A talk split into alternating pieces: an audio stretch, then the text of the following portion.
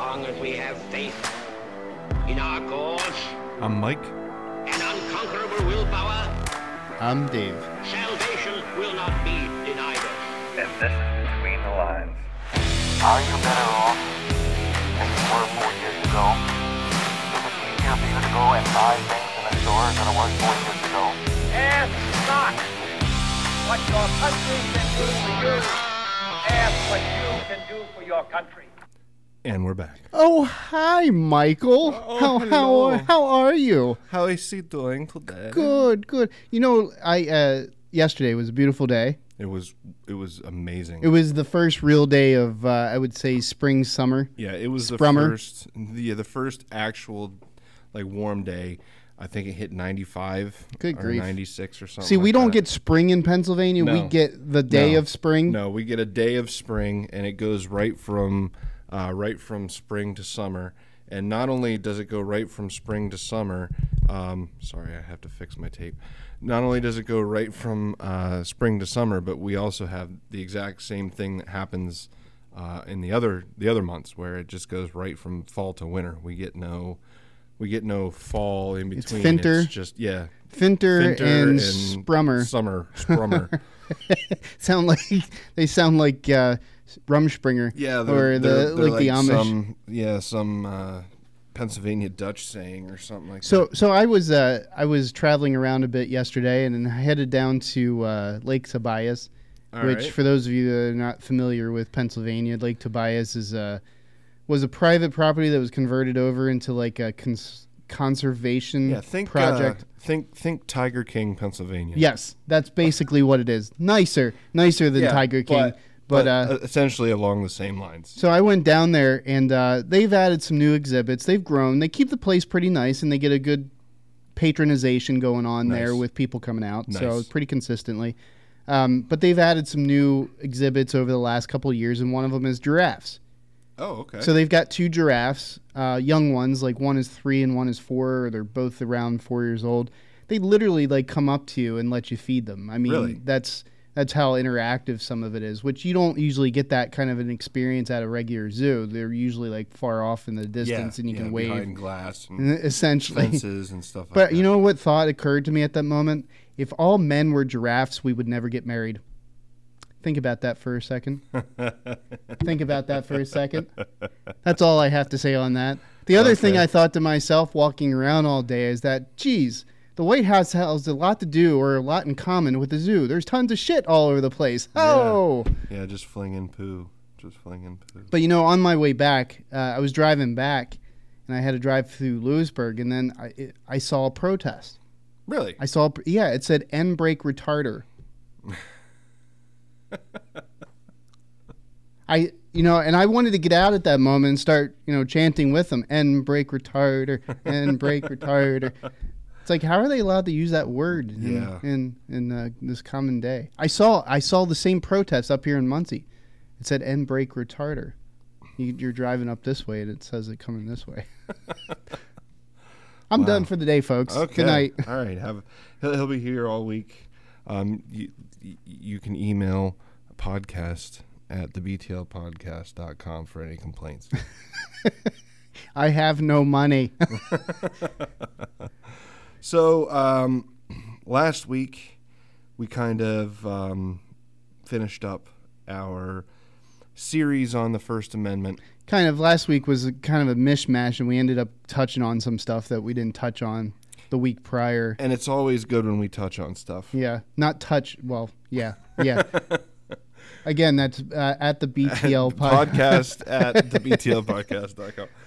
Um, I need to show everybody today. In in oh, okay. uh, so, I don't know if anybody can Yeah. hear me. I'm gonna scream real loud. yeah, he's So, this is this is what dorks do.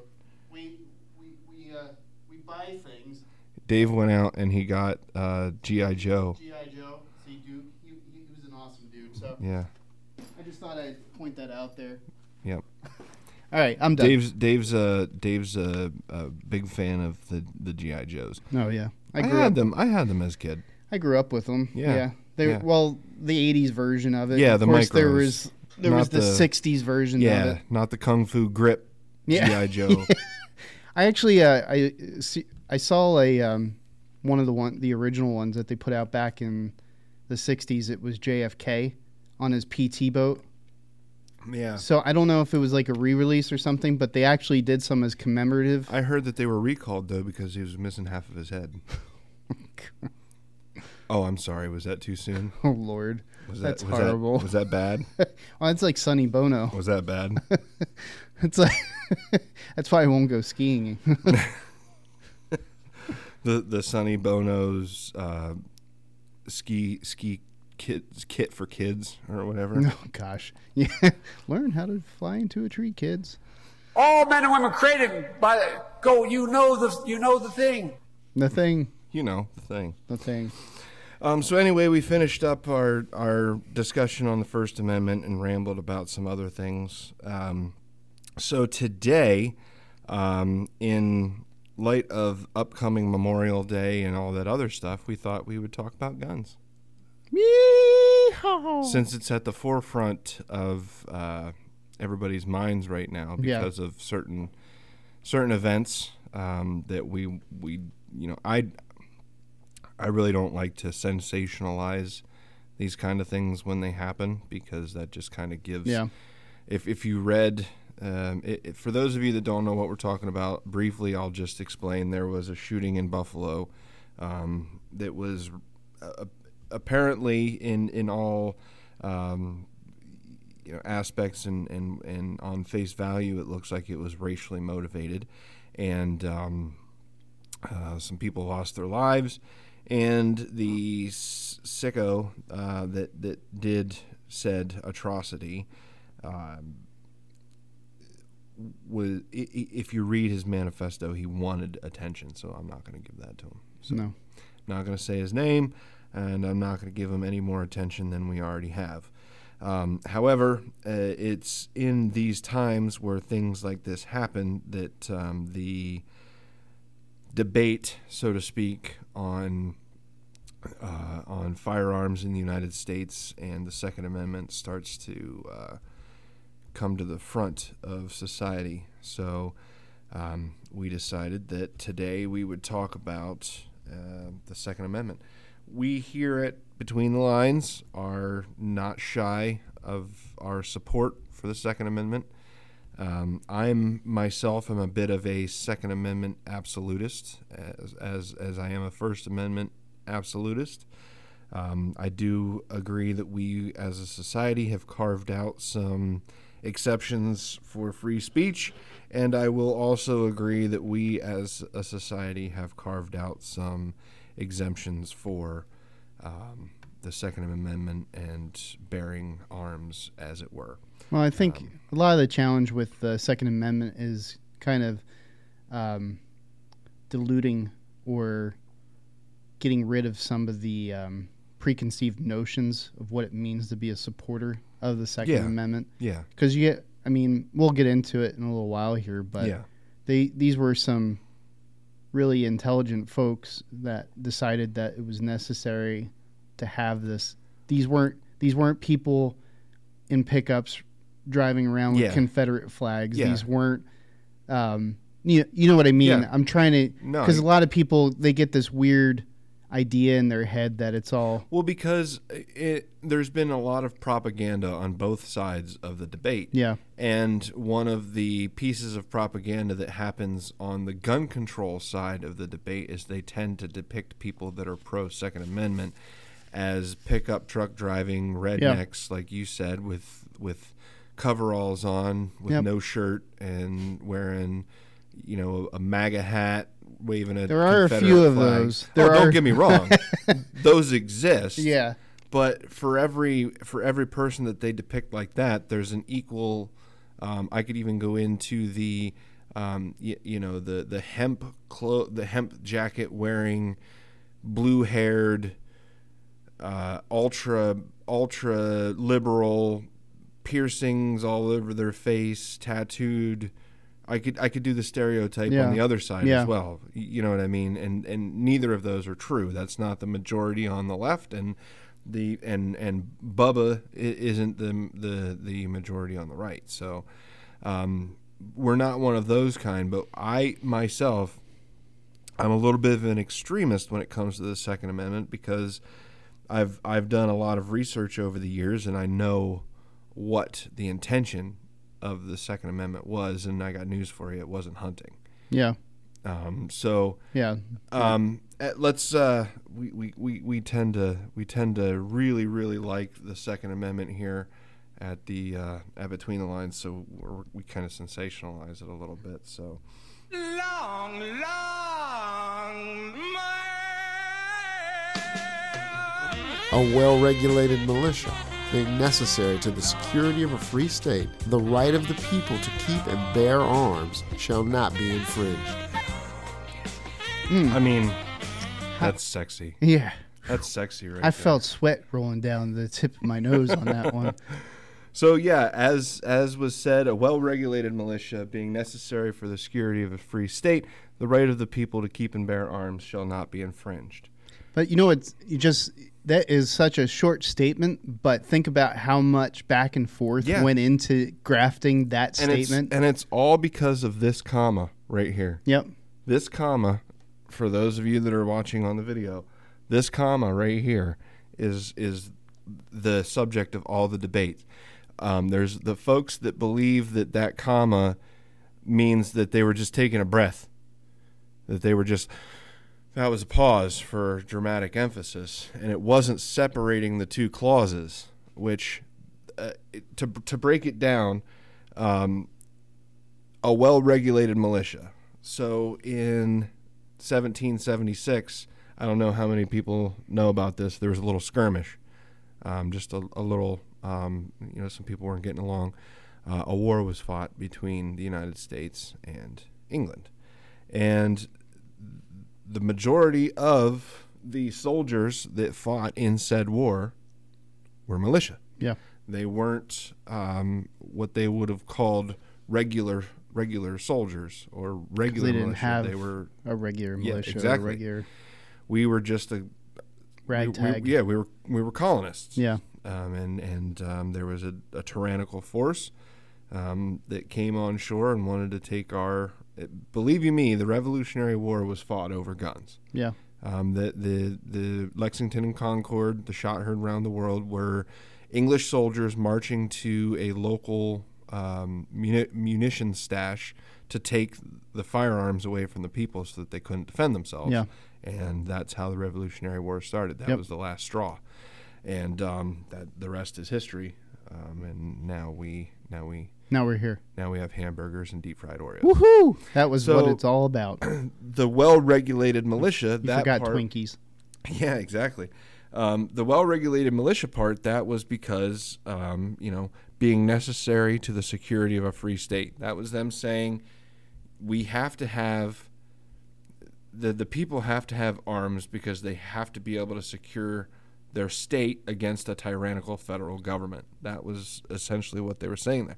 They just got finished fighting a bloody war for two years, um, you know, to to win to win this war, and they they wanted the people to have the ability to defend themselves. Then that's the first clause: a well-regulated militia being necessary to the security of the free state. Pause. That comma in there is separating two separate thoughts. It's saying a well regulated militia is necessary to the security of a free people or a free state. The right of the people to keep and bear arms shall not be infringed. So it's saying, it doesn't say the right of the militia. It doesn't say the right of the army. Yep. It doesn't say the right of the hunter. It says the right of the people to keep and bear. That's that's important too because the keep and bear means not only is it legal for you to have the weapons, it's also legal for you to use the weapons, to bear them, to to to show them, to say, hey, uh, back the f off, you know. Um, shall not be infringed. That that part I think is the part that is stepped on the most. Shall not be infringed. What does that mean? It shall not be infringed. What's an infringement? An infringement is a um, like a it's an injury against something or someone, an infringement upon your right to do something. Um, it's a it's it's an attack against your right to do something, and I think that um, I think our Second Amendment has uh, has been pretty infringed Yeah. upon over the years. Well, it's because there's been, in light of the increase of violence, or rather the um, glorification of violence. I don't know how else to point put it. You know, in in the United States, there's been this sudden thinking that you know that is the core reason why all this is happening, and I think Sure. I think that's where a lot of people's minds go. But you know, it's it's you know it's it's like with the shooting in Buffalo. You know, there's there was an announcement that supposedly the somebody had talked about possibly suing Remington over this whole thing. It's like, well, Remington didn't shoot the people. No. They made a tool. It would be no different than me suing Ford for some guy that stole a, a Ford F 150 and drove down a bunch of people. In fact, what was that thing that happened? Was it in Michigan? What remember? Not too long ago, there was a guy who drove down a bunch of people. Oh, that's happened quite a bit. That happened in Charleston. Yeah, Uh, that happened. I think you like you're talking about. I think it happened in Michigan. There was an incident in Florida where somebody just took a car and yeah. drove it through. So why not start suing the manufacturers for creating a Exactly. potentially lethal weapon? You know, it's, it's like, you know, at some point you have to stop blaming the tool and start blaming the people behind the tool. Yeah, and there there is an argument to be made that we need to to focus more on mental health. Oh, I I in- agree. in, this country. yeah, that, that's that's a whole thing by itself. Is that, you know, one of the things that they're starting to look at now is you know. You know, I'll give you for instance, uh, one of the guys that's running for governor in the state of PA, Shapiro. Um, not a fan of him, just because, my estimations, he's probably no different than Wolf in a lot of things he stands on. Um, that being said, um, it, it's been recorded that his stance on guns is that people should have the right to own and bear arms. However, he believes in stronger enactment of I don't know if the enforcement of what's there or putting more laws in place. We all know that putting more laws in place does absolutely jack shit. yes. It's we already have enough laws in the book that if the authorities would just act on them, then we probably would have less of the issues that we do. Plus, the other thing of it is is that you know we always get to these these climax points where there's a major shooting like Virginia Tech or Yep. or now in you know uh, the shooting um, in you know in Buffalo and other instances. We we can name off a Well, there were actually uh, it, there, over the weekend that the Buffalo shooting happened. There was actually two other shootings. Yeah. that weekend, and they they don't get the they don't get the sensationalism. One was at a church in Texas or California. Can't remember which. I'll I'll look that up. yeah was that quick. no there was one in california where the the pastor or the it was a yeah, they tackled him or, or and they held him. Yeah It was he it was a pretty- chinese yeah, pastor pretty crazy. Well, it was and doctor too surprise you know Well, the reason why it didn't get the media coverage, in my opinion, is because it was an Asian shooter who attacked an Asian church. Yeah. it doesn't fit the doesn't it doesn't fit fit the narrative and Just like when that when that uh, when the black gentleman um, sat outside of Capitol Hill or whatever it was was was that him? There was a there was a black gentleman that, that made threats or shot some people or, or got caught with a bunch of guns. And you didn't hear anything about that because it Yeah, it didn't I remember the- a situation back in was it the early '90s, maybe early 2000s, where the guy, um, black gentleman that had a previous uh, service record, he served in the military, and was a sniper. Oh yeah, the the DC shooter. Yeah, he was, it was basi- right after 9/11. He was basically just willy nilly, just squaring. gas He had a van. He had a son with him when Yep. this was all Leroy happening. Leroy Malvo. That was that was a people were freaked out about that, Well- rightfully so, because it was happening in very like benign suburban neighborhoods. Yeah. and, and, and gas stations. gas like people would be stations. pumping That's gas. exactly what it was. Is they would hide in the trunk of their car, and um, and they had the license plate fixed where they they cut a hole in the trunk of the car so they could lay down prone in the trunk of the car and stick the gun barrel out the back of the car so nobody could see them aiming, and then they just shoot and then drive away. I never read up what ever happened to him. He died. Oh, did he? Okay. Yeah, I think I think he was put to he was put to death, and uh, Okay. the the boy is still in prison. It was premeditated. I Yeah, oh, they planned it out. I mean, for they planned it out for months. the too. thing of was is never knew if it was premeditated. You know, like specific people or premeditated. Just we're gonna pick somebody at random. I'm I'd have to go back and look. I don't want to speak too much without Yeah. without actually doing the research, but I'm pretty sure it was racially motivated. Okay, Meaning he was targeting Caucasian, he was targeting white people. gotcha. Um, which I, mean, more- could be completely off on that, but my, I'm going by my memory. I mean, moral of the story is is that in each of these situations, mental illness can be pointed to with every Oh, one yeah. of these situations. And one of the things that what I started to say is that you know we reach these climaxes, these points where these situations happen, but yet we never do anything proactive about it. You know what I mean? yeah, So we know that there's people out there that are posting stuff on their Facebook pages, and people are out there posting stuff in Twitter.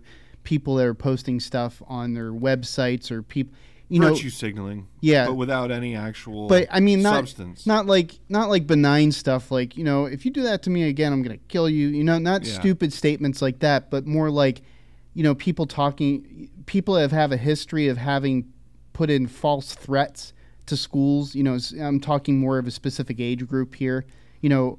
And then we just let those kids go, and and then we find out after the fact the FBI had a dossier opened on them and never did anything about it, and just let the, it sit. Even the Buffalo, the Buffalo kid, um, he was he had threatened to do a. He wrote a paper, um, and again, I I'm I don't want to talk too much about him, but he wrote a paper about how he wanted to be a lone wolf shooter, Yeah, and he got turned into the FBI, and they they let him go. He was he was um, he was taken into uh, custody for a psychiatric evaluation, and was held for a 72 hour hold, and they ran psych evals on him, and he was found to be perfectly perfectly sane, perfectly mentally fit.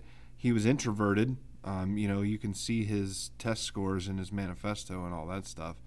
Um, but they had him. yeah. They had him. They had him in custody. They were on the FBI. He, was on the FBI's watch list. But again, because of the fortunate justice system that we had, that we do have in this country, without him actually committing, Yeah. it, it's all It's not, rhetoric. it's not Minority Yeah, Report. it's all yeah, it's all rhetoric until something actually happens. Yeah. And that's unfortunate, but at the same time sometimes you say things that you don't mean Yeah. and and even if you do mean them, you that you'll never act out on them like I'll there's plenty of times where I've maybe I don't say it out loud, but I've thought, man, I just want to deck this guy or something, but I don't do it, but I think it. So if I, you know, you have to be given the benefit of the doubt that you're not actually going to. I mean, take a look at people when they say these things, but he he he checked all the boxes and they let him go because he was. At the same time, it's like, can you make a, a true evaluation of somebody within 72 hours when you think about it? It's like, you know, here's here's my thought on it. If if you're a person that has done enough, now, granted, the the thing that we got to be careful with with watching people and watching what they do and is that it starts to cross a line in terms of privacy. But when you cross a certain line of your private life into public life, and in terms of let me make an example. I, I'm private up until the point that I make a public threat. Yeah. You know what I mean?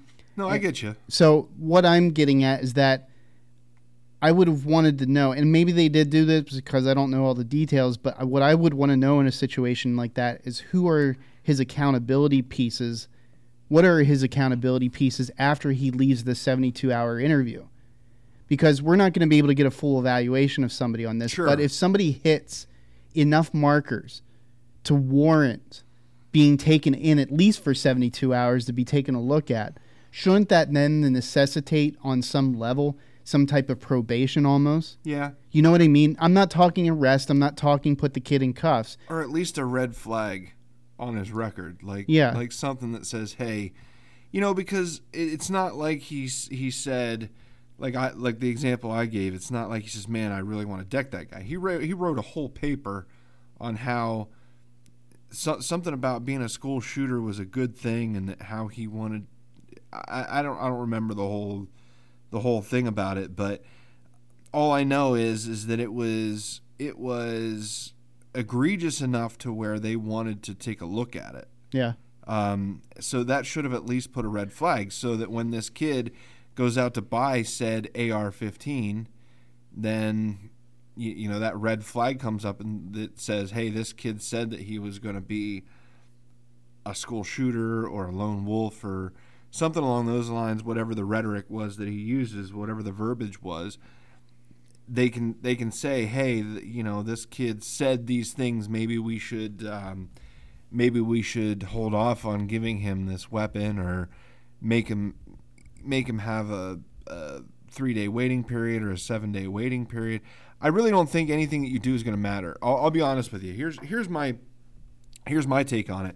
I really don't think that there's anything that you're going to be able to do to stop this without without completely taking away other people that follow the law, uh, without taking law-abiding citizens' rights to defend themselves away, I don't see how we we do anything to fix this problem without just completely banning firearms, and that complete that opens up a uh, an entirely different can of worms where Yeah. then it becomes like Mad Max, where Yeah.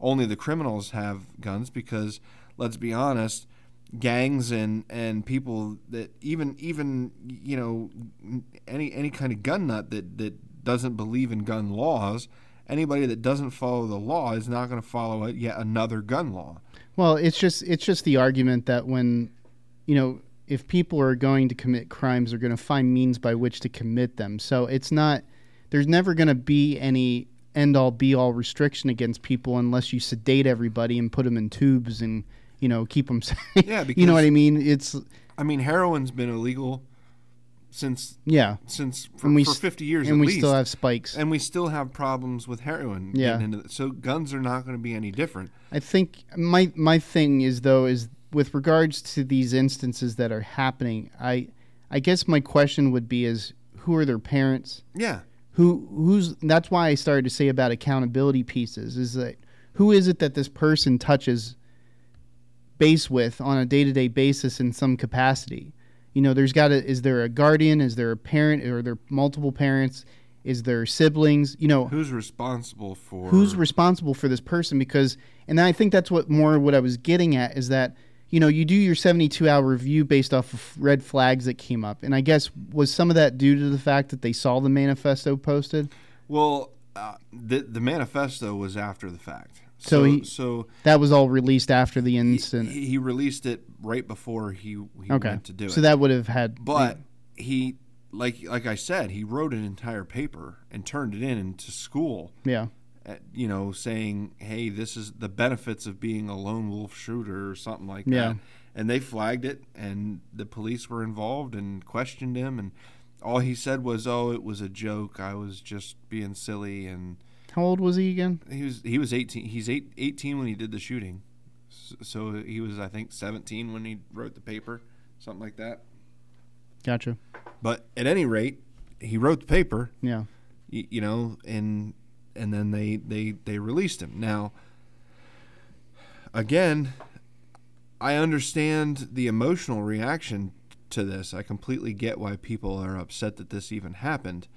And his ideology i, I do want to touch on that for for a Yeah. second that that replacement sh- theory bullshit that that he's spouting is absolute bullshit i don't know if you're familiar I, I've read touched a little bit on it, but if you want to talk about it, a yeah i bit. just i just one i want to say that i don't know anybody i don't know because the, the the talking point is now that it, that's a, that's a conservative it's a conservative conspiracy theory that's that's like well known in in republican circles and i consider my i don't consider myself a republican but i consider myself a conservative and i think that that theory is is garbage for one like it doesn't make any sense whatsoever um, so the theory is that birth rates amongst white people um, all over the world uh, are declining.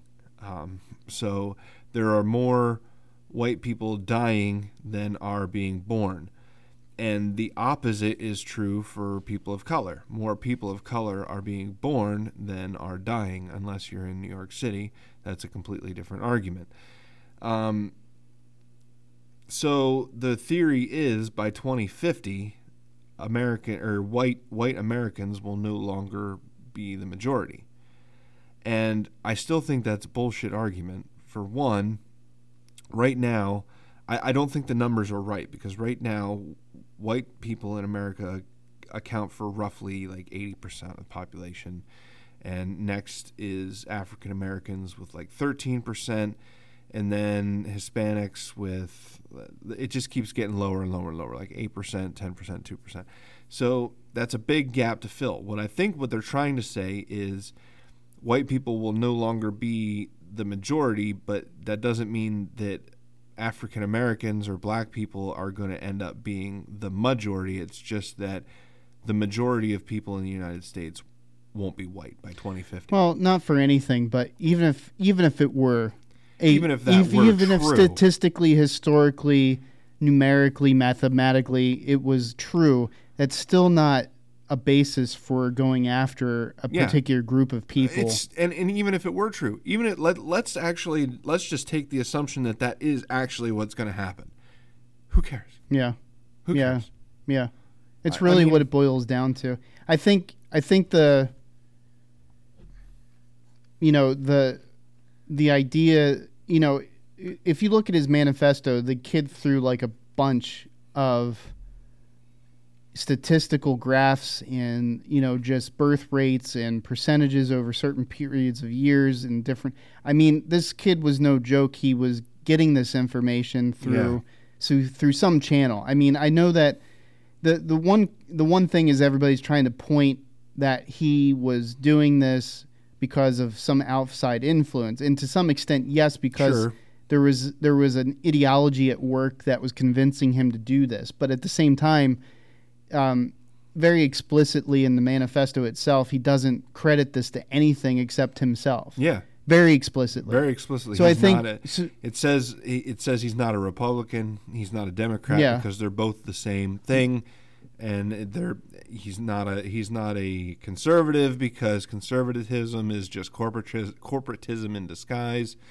And he considered his, considers himself a mild to moderate authoritarian left is the way that he put it. So I would say that that would put him in the he doesn't like communism, so that would put him just just to the right of communism, but he also doesn't like capitalism, so he's I mean he's a fascist is what it is. Yeah. He's a he's all out he's a national socialist. He's a fucking Nazi. Yeah. Is what he is. well, his mentality on things. Yeah. He is. He's a he's a national socialist, and when I say national socialist, uh, what I mean by that is is he's an ethnocentric, uh, you know, leftist, national socialist, Nazi, white supremacist douchebag. Not for anything, but this is one reason why we've got to be careful in our society today with throwing terms around. Yeah, because when you actually meet somebody that is exemplifying and living these type of ideals yeah, you won't be able to really recognize it'll be another boyd cried wolf situation. Because i think that's again what we're running into is that we have such a abstraction going on or an obfuscation of what criteria is to be met to really identify somebody as such. You know it's like if you take an actual if you take himmler from world war ii and stick him up in against you know some QAnon person, you know, let's say for instance, are there differences between the two people that you can recognize that say to you, well, this QAnon guy's just nuts versus Himmler who's cognizant of what he's doing, Oh, absolutely. but also nuts in one respect. But I would take I would take You know what I mean? dumb redneck carrying a tiki torch in Charlottesville yeah, over actual fucking Nazis yeah, exactly. any day of the week. And the real the ones that had, you know, because you know there were ones that did it just because they were told to do it, and then there were ones Yeah. that did it because they were the ones engineering the whole Yep. landscape of what this was going to look like. But I always I always do make the make the thing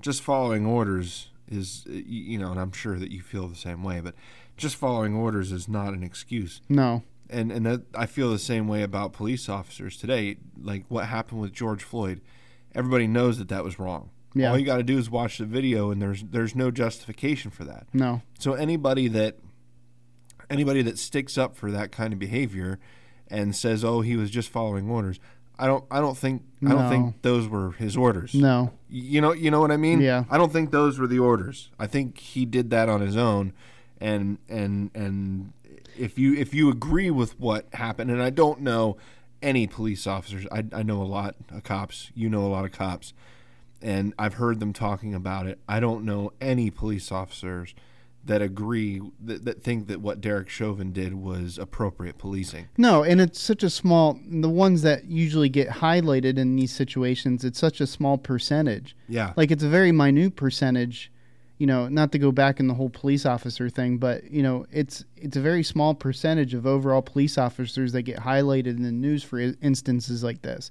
And that's what I'm trying to get at is that you know we've got to be careful not to just throw this term around that every, you know, it's like back in the '60s. You know, cops are pigs and fascists. You know Yep. that whole line that used to be thrown out, and we know better than that. We know because we know them personally. Yeah. We there's there's there's not a single person in the United States, I would say to some extent, that doesn't have some kind of familiarity with somebody or someone or a relative or a friend that's in law enforcement or was in law enforcement. We know the person, we know that they're a decent human being, and we know that they would never do anything like that or be okay with something like that. And what I'm trying to get at is that we got to be careful. We've got to be absolutely careful with with terminology that we throw around today. It's like anymore today when you get into arguments with people, they immediately throw the racist argument out at you. You're a racist because you believe that. It's like I'm not a racist. I never did anything to anybody. I never had any desire to do anything to anybody. And if I saw somebody doing something like that to somebody else, I would have a problem with it. So, but they don't accept that. They just throw the term around willy nilly. So they're creating this environment in which people immediately are labeled, you know, just because of some disagreement that they have or and and the the ironic part of that is is that's going to leave an impression on whoever it was that Yeah. you're, you're you're accusing of being racist they're going to have that impression in their head now and maybe they will now have bigoted or or racist thoughts now oh well every black people always call me racist you know what i mean? And so you're just breeding Well, excuse me you're just breeding that that environment. It's to the other piece side of that too is that the people that are using this language willy nilly with regards to people are convincing themselves that this is the case too. That too, and, and there, there, there, you, there should be the point made that a lot of people that are hurling this, this racial epithet around are rich white liberals. Yeah. they're not. You know, all the people that are walking around saying that's racist, that's racist, that's racist. In fact, they're rich white liberal women.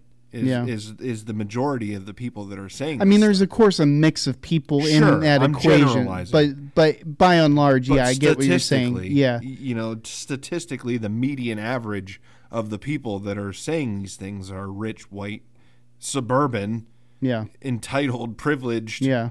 White liberal women. So it's the pot calling the kettle black, exactly, is what it is. exactly. That's why uh, Bill Burr has that joke uh, about how they just kind of skipped over the escalator, like they were on the escalator to. To, Yeah. to oppression or whatever it was, and the white women just all of a sudden just jumped the line and jumped into the oppression Yeah. line and acted like like they're oppressed and that they're in. And Bill Burr's like, you were standing here next to me, you know, talking talking as the white man or Yeah. whatever. He's like, you were standing here next to me the whole time, enjoying your white privilege and all this other stuff, and you're not going to jump the line now. We're oppressed with, your- our Starbucks and yeah, our with right your hand. with your Starbucks cup and your Prada bag, and jump over and call me an oppressor, an, an oppressor when you were sitting in the hot tub with me the whole time. Yeah, you, you know yeah. what I mean. Well, it just goes to show is that mental illness comes in different forms. Mm-hmm. you know? And uh, I would say mental illness in this day and age are people that are actually entitled but don't label themselves entitled. But How dare you? but you know, at the same time, I, I think back to my original statement. I think we've gotten too flippant with you know throwing terminology around, um, so that again, coming back to this situation with um, this this kid who decided that in his mind the ideology the ideology that he was subscribing to met made enough sense to him Oh, to- he thought he was a warrior. yeah to qualify this this activity Yeah. Like he thought that he was in fact it said in his manifesto that he someday he would be regarded as a hero and and all this like he was delusional. yeah He was delusional. Mm. And they to all nth- are. nth degree. Well, I mean, if you do, I mean, all the serial killers, all the, what was the one I was listening to? There's actually there's an interesting podcast on um, mind mind of a murderer, Okay. which is pretty interesting. She just there, she's a psychologist, PhD, and she goes through and she interviews actual people that were involved in these cases way back in the day. And there was a case out in California, up in the northern part of California, where there was this serial killer, two of them actually, that ended up in the same town working in tandem with each other Oh wow. And they, she actually interviews the police officer from back in the 70s or 80s that was the lead on this case. And some really heartbreaking stuff that you hear about you know in these situations people just disappearing you know and Wow. you know just some real crazy stuff. But the more you start to dig into it and you start to dig into the mentality of these people they start to talk about it, what's cool about it is they had actual interviews still on cassette tape in archives that they were able to to pull out and replay these back. Now they're hard to decide; they're real hard to listen to sometimes because of the quality of them. But you start to hear why they were doing this. They they sound like n- very normal, temperate, down to earth, you know, very like even keel type of people, but they're out of this world, batshit crazy. shit crazy. and they were talking about how one of the reasonings why they were doing this is that they believed that in order to stave off the end of the world they had to kill very particular people that they were that were brought to their attention. So it was like they would talk about voices talking in their heads and you know all this kind of stuff. But what what I'm getting at is that um, these people think that they're saving the world. These like you just said this guy thought he was a hero. Yeah.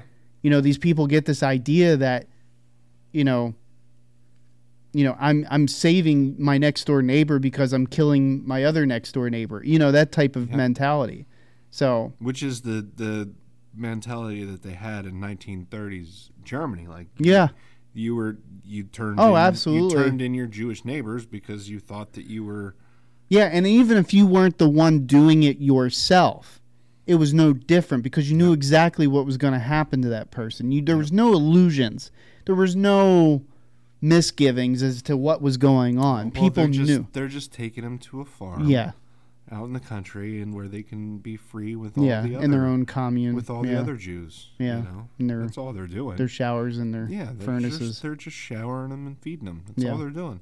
It, it- it's, it's good for but them. it's like it's like that. What's that one thing you learn in psychology class? That one instance up in was it was it Boston or New York, some New England city, where there was an apartment complex and then there was like a courtyard. So envision that. And then it was late at night and there was a woman walking down and she got attacked and raped and killed.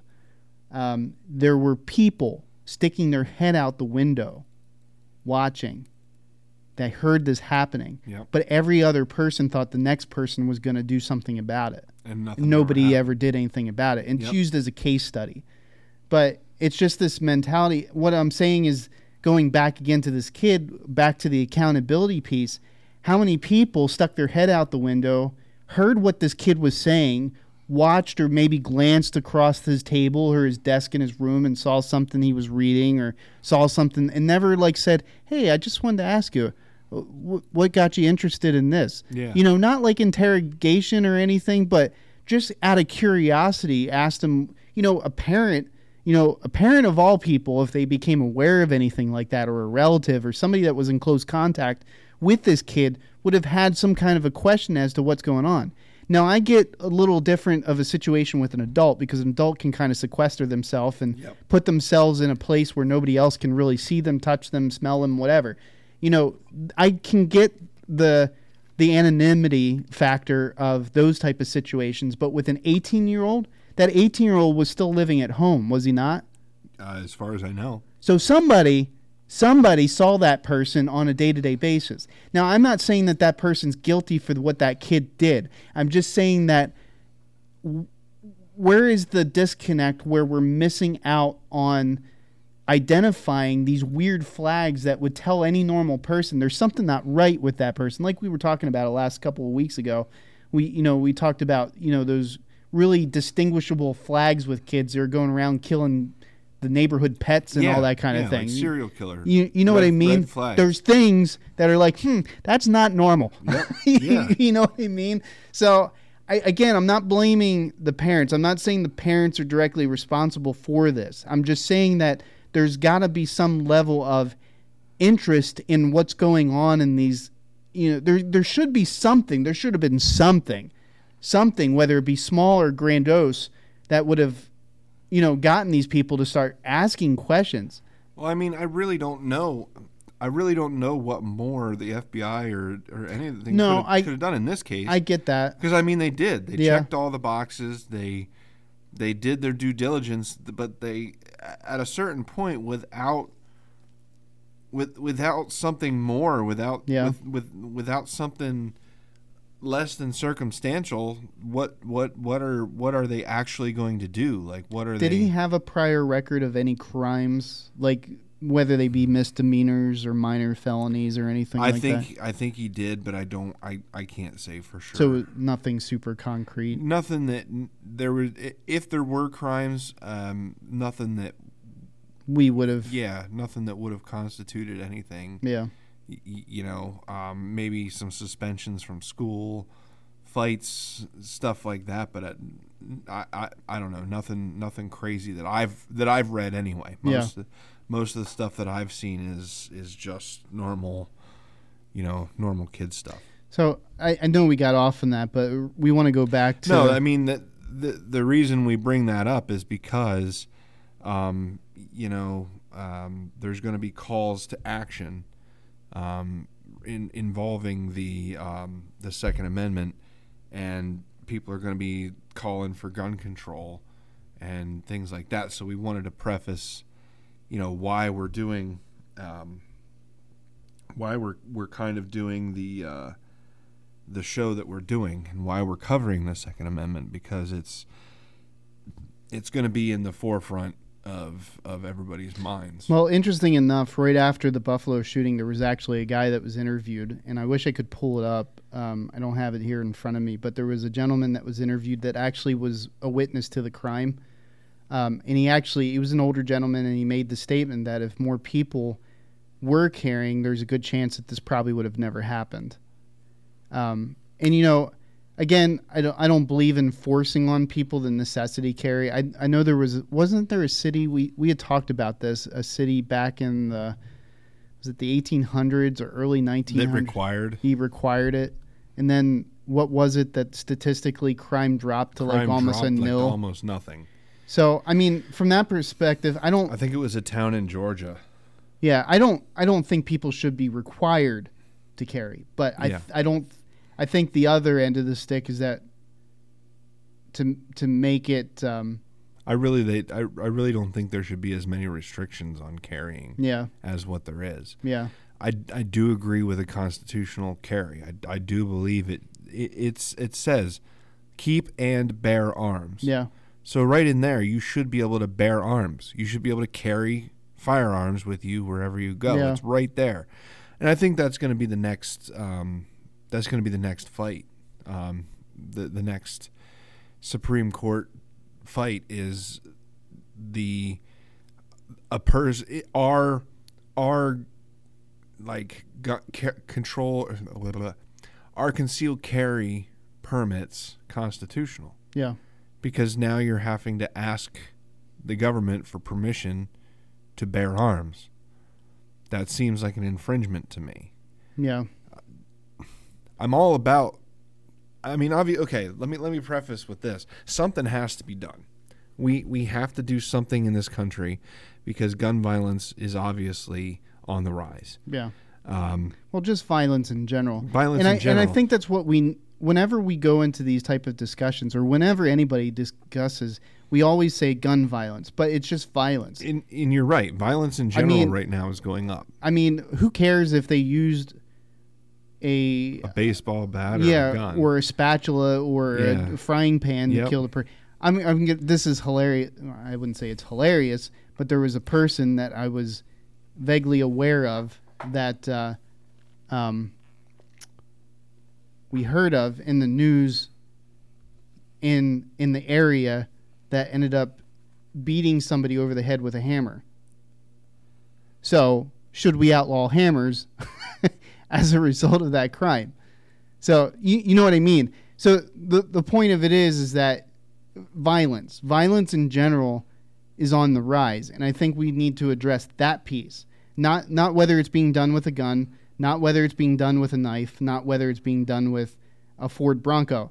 You know, it's how why is violence happening? Why are people suddenly driven to the point where um, they feel that this is necessary? I just saw there was something in the news down in South Florida recently. There was Florida. a Florida uh, guy road rage incident.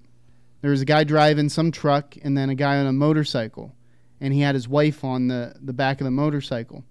And the guy's name who was driving the truck was named Riviera Rivera, and he had a history. He already had a history, like a criminal record history. I can't remember what for. I didn't read too much into it. But anyways, basically the guy made them pull off to the side of the road. And he pulled a knife on him. And he started, you know, they were arguing, dropping F bombs back and forth because this guy's a big biker dude. I mean, he's no like pushover by no means. But Riv- Rivera walked up to him, pulled a knife on him, and like took a swipe at him. And the guy pulled his gun and held him. He basically like said, "Put the knife down. Put the knife down." And there were other witnesses. His wife was actually videotaping the whole thing, and Yep. the guy was cleared of the entire situation because as should be. and the sheriff actually praised the guy's control in that situation because he didn't. He it could have ended up oh, a he lot would have been well within his rights to have Yeah. eliminated Yeah, the threat. Because the guy literally like went up and Yep. like cut him, like or tried to at least. I mean, there was no if, ands, or but. And then the guy acts like a complete douchebag and goes up on his phone and starts calling somebody. Says, "Oh, 911." He calls 911. This fucktard calls 911 after he just tried to stab somebody, and is like, "Oh yeah, a guy just pulled a knife on me." And see that narrative right there is kind of like the national narrative. Yeah. Is that you've got people trying to stab you and somebody's pulling a gun in defense, but yet they're the ones that are calling 911 to call. Yep. You know what I mean? Yep. So that I think that's something to keep in perspective is that you know, I'm just trying to defend myself. Yeah, I have a gun and that guy only had a knife, but that guy could have done as much damage as I could have Oh, done eh, absolutely. had I given him the opportunity. Is that knife any less deadly because I have a gun? yeah. If he stabs me with that knife, am I going to die any less because I had the gun? Yeah, I mean it's stupid. It's absolutely stupid. I remember there was a really dumb comedy book years ago that somebody grabbed one time. It said a thousand and one ways to kill somebody with a straw, Yeah. and number one was to shoot him. yeah. So you know it was just it was just a joke book, but you know it's Yeah. just the idea is is that you know there you can find if you have the will, you can find a way. So if you want to kill somebody, you can kill somebody. Oh, we've been we've as a species we've been killing each other. That's like the that's the thing that we're best Best at, yeah. at is killing other humans. That's what we do best. We found like we can kill more humans than any other humans in history. Yep. Like it's it's it's insane how how we've become self-exterminating and and and proud of it. Yeah. And and that is weird. And that's the piece that that piece that piece right there needs to be looked at hardcore. Why are people? Why is the anger level so high in the country to where people get to this point? Well, the last couple years haven't helped. I'll tell you that No. much. You know, with with the division, the division news and the division, Yeah, the media- divisiveness from politics and everything. the media plays a big part in it because they keep us arguing with each other and and keep us fighting each other instead of talking to each other. Yeah. And they tell like and, and again, I, I hate to say it to all of our conservative listeners, but Fox News is guilty of doing the Oh, same yeah. thing. They say all the right things to get you angry Yep. and they point the finger at the other side so that you think the other side is the enemy because it's good for ratings and then they and then all the coverage that you get from Fox News is all geared towards how the how the uh, enemy is wrong, Yeah. how the other side is wrong, Yep. and look at all the look at all the bad things that the other side's doing. And CNN, to all of our liberal listeners, I'm sorry, but CNN and MSNBC and all the, those on those side are not any better. They do the They same do thing. the same exact thing. Just f- flip the coin and reverse it, and everything that the Republicans do, they're the enemies. They're Well, racist. it's, it's such they're- vitriol. I mean, Yeah. there's there's it's not even like misreporting anymore. It's just sheer vitriol that is Yeah. being spewed out into the public sphere as and if twist it's news. And there's twist. Yeah. there's twist on both sides. They'll take a they'll take a story, and if if the story is, um, you know, there there was always the joke where, um, and it can be used no matter what side it is. The Republicans could cure cancer, and and the headline. The headline in the New York Times would be um, Republicans put all oncologists out of work. Yeah, yeah. You know, there Yep. would be there'd be a way to spin it to Yep. make it bad, and the and and it could be the other way around. Yeah. You could say, um, you know, the the Democrats uh, uh, f- f- pushed a bill or funded a bill that ended up curing cancer, and the and and Fox News would say, you know, uh, Democrats put oncologists out. Yeah. it could go both ways. Yeah, I mean the problem is, is you know we talked about this a couple weeks, freedom of press, but with freedom comes responsibility, mm-hmm. and that's uh, I think that's one of the things that we want to kind of highlight here this morning too is we believe hardcore in a person's ability to defend themselves, whether it be with a gun, a knife, a stick, a Ford Bronco, or whatever Yeah. it is. You know, it's like that story I talked to you about last week where that guy was it was late at night the guy was driving down the road the underpass they were about to drive under a car coming the opposite way had just passed them and then the car in front of them stopped so the guy had no exit. He couldn't go reverse. He couldn't go into oncoming traffic. But three people stopped their car Yep. and jumped out and they were about to hijack him. He he had one choice. Yep. so he he just gunned it and Yep. like almost hit one of the guys and took the door off of the other car but he was safe as a result of it. Yep. so point is is that whatever means by which you need to take to defend yourself if you're in the right it doesn't matter what the tool is. It just matters the fact that somebody was trying to harm you and you took actions you know to do so to to defend yourself or whoever else is there with you. Yep, and and I always use the example uh, or the the the quote that whenever you're in trouble, the police are minutes away when seconds matter. yeah And so it's- yeah. yes, you can call the police, but you may not have time for them to get there and save your life.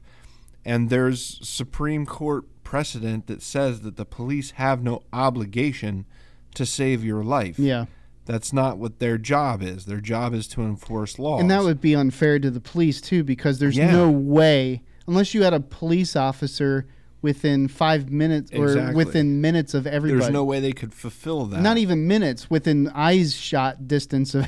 and know? that's why you need the right to defend yourself. yeah, Now, I think the point that you were trying to get at is not only do we believe in your right to defend yourself, but we also believe it's an individual's right or an individual's responsibility yes, to yeah, to do so in a safe and respectable manner. yes, Um, you can't just it's not the wild west anymore. No. you can't just walk around with a gun on your hip and pull it out at, at- over somebody spilling your sarsaparilla on the bar. Yeah, you know what i mean? Like the, it- it's we're not there anymore. You can't have a duel in the street over losing a poker game anymore Yeah. It, that's we've we've decided we're not going to do that Well, you know, it's funny. It's like if you look back at history, you know, who was it uh, that was shot by Bur- Burr? oh yeah aaron, burr, and um, oh uh, alexander hamilton yeah, shot aaron burr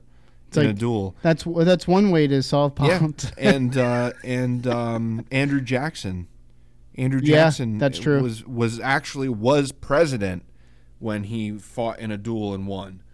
So I mean, They were they were some old world, old world uh, yeah. accepted. Well, I'll tell you what, rhetoric rhetoric would uh, would stop pretty fucking quick if we started dueling each other. Yeah. again. I mean this harsh rhetoric. Vladimir Putin, as much as you want to say about the guy, um, he said uh, something about well, they were they were talking about how they negotiate in Russia. Yeah. Yep. and he's like, the way you guys do it in the United States is you you come to agreement and then you pay lawyers to fight Yeah, on, yep. on your behalf. And in Russia, we bring big guns. Yeah. We bring big guns to the meeting. Yeah, he basically said that you know we have two parties; they're both well armed. Yep. And the idea is is that you create enough fear on both sides of the table that negotiation happens. Everything becomes very amicable. So the, the the hope is that they come to an agreement. The hope isn't that they Yep. shoot each other. Yeah, you're not bringing the guns because it's going to be a slaughter. You're Now- bringing the guns so that everybody keeps their keeps their mouths tight and now, granted, we're not suggesting that this is good policy. No, That's not why we're bringing it up. We're just making the point that you and know. we're not sensationalizing Yeah, Putin either. yeah. That's something also By we no have to means. caveat. Um, but you know that being said, yes, but it's an interesting thought, and it's true. Yeah. because when when think about it this way it, the reason why there aren't as many break-ins in the suburbs as there are in urban areas is because people it's well known that the suburbs are well armed Yeah. so if you had a if you had a 50-50 shot that the house you're breaking into is going to be armed and you're going to get shot at by the person that's on the inside you're going to think twice about breaking into that oh, house Oh yeah. Whereas an apartment in New York City, the reason why you got to have a deadbolt, a chain, a bolt lock, uh, a regular lock, and uh, you know, like you've seen in the movies where it's like click, click, click, Yeah, click, click, click. The reason why you got to have that is because guns are illegal in New York. Yeah. You can't. So criminals know they kick in that door. There's not going to be a shotgun. Well, you know what pisses me off a little is Eric Adams, who's the new mayor of New York City, is basically going back on some of Everything the- that he said. Yeah, I mean, what another? See, this is why you can't elect. That's why people hate politicians. Yeah, such a douchebag. I mean, he was a former police captain. What was he? And now, Something along those lines. and now he's just like, you know, he was all, you know, He even had our support. yeah. and he's just going back on every every damn thing he said. This said. is why you can't trust politicians. Absolutely not. That's it's also the reason why I'm an independent now and not a Republican because Yeah. I got tired of hearing every four years. This is the most important election Yeah. in the history of the elections, and we need to get in power so that we can make a difference. You know, it's funny. That reminds me of when I used to work in retail. I used to hear every Black Friday, "This is the most important It's the Black most Friday." Black, important Black Friday. it's the same damn thing. You're, you're absolutely right.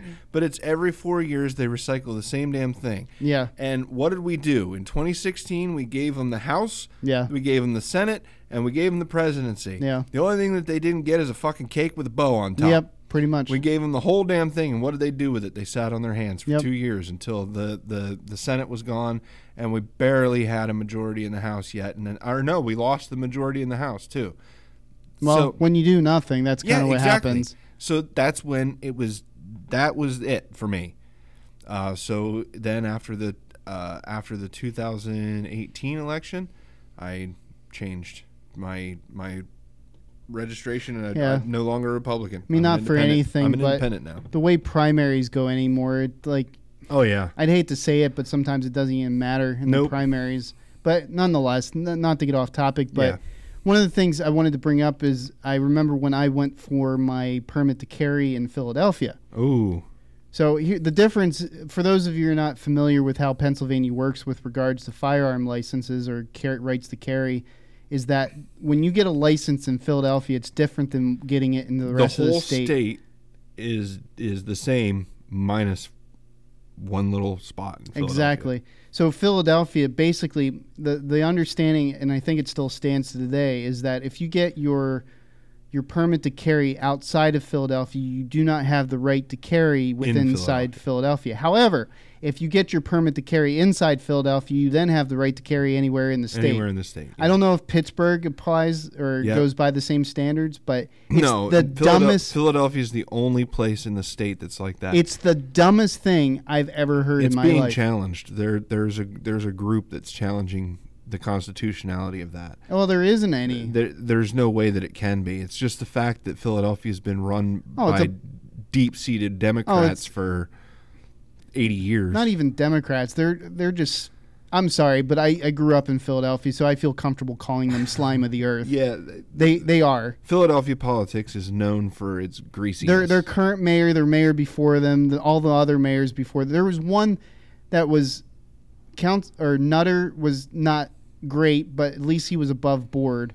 But then I mean, it's just it's been dirty politics. Well, they, they say that when you're elected when you're elected mayor in Philadelphia, uh, when you when you get to the office, part of your welcome package is a bribe. Yeah. Well, no duh. Yeah. well, they got one of the things that happened is that a bunch of the city officials got indicted because they were using their cars to go to strip clubs. They were using company cars to go to strip clubs. That just goes to show what they do on with people's money in this state. For hey Friday, is it Tuesday?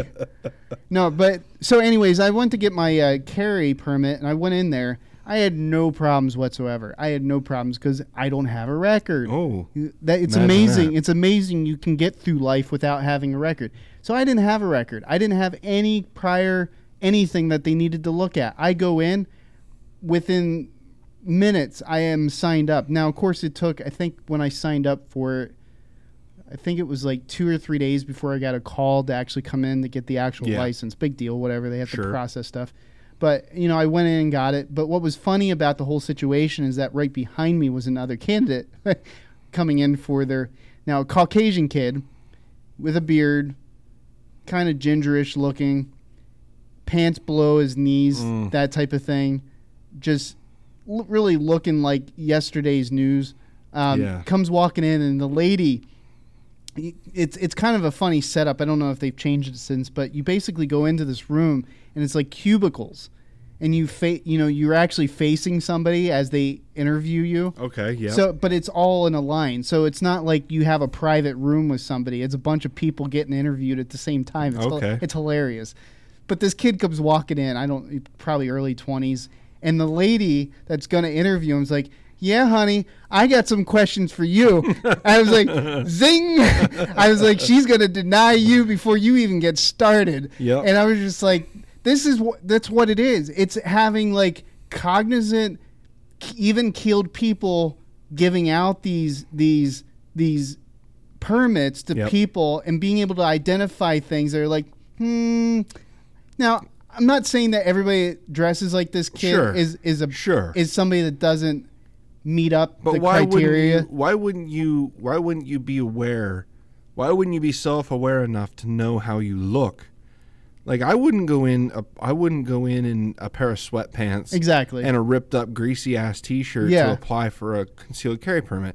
I mean, I'm not going to go in in a in a suit or you know or walking in or with a shirt and say, tuxedo. that says "shoot 'em all," like Yeah. God sort 'em out, yeah, or shoot one of them those. all like God showed them out.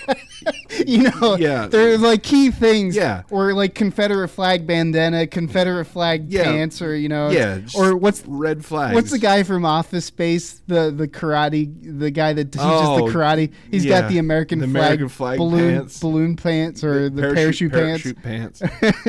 yeah. So I mean, o- obviously, But know, it was like to her, it was just like, yeah, there's something something I need to find out about this person. Yeah, we need a d- based off of his presentation. I walked out no problems. I had my permit. Well, yeah, like uh, Lycoming County is not much different, um, except for here in Lycoming County, it's the sheriff that that Yeah. ha- hands out the permits.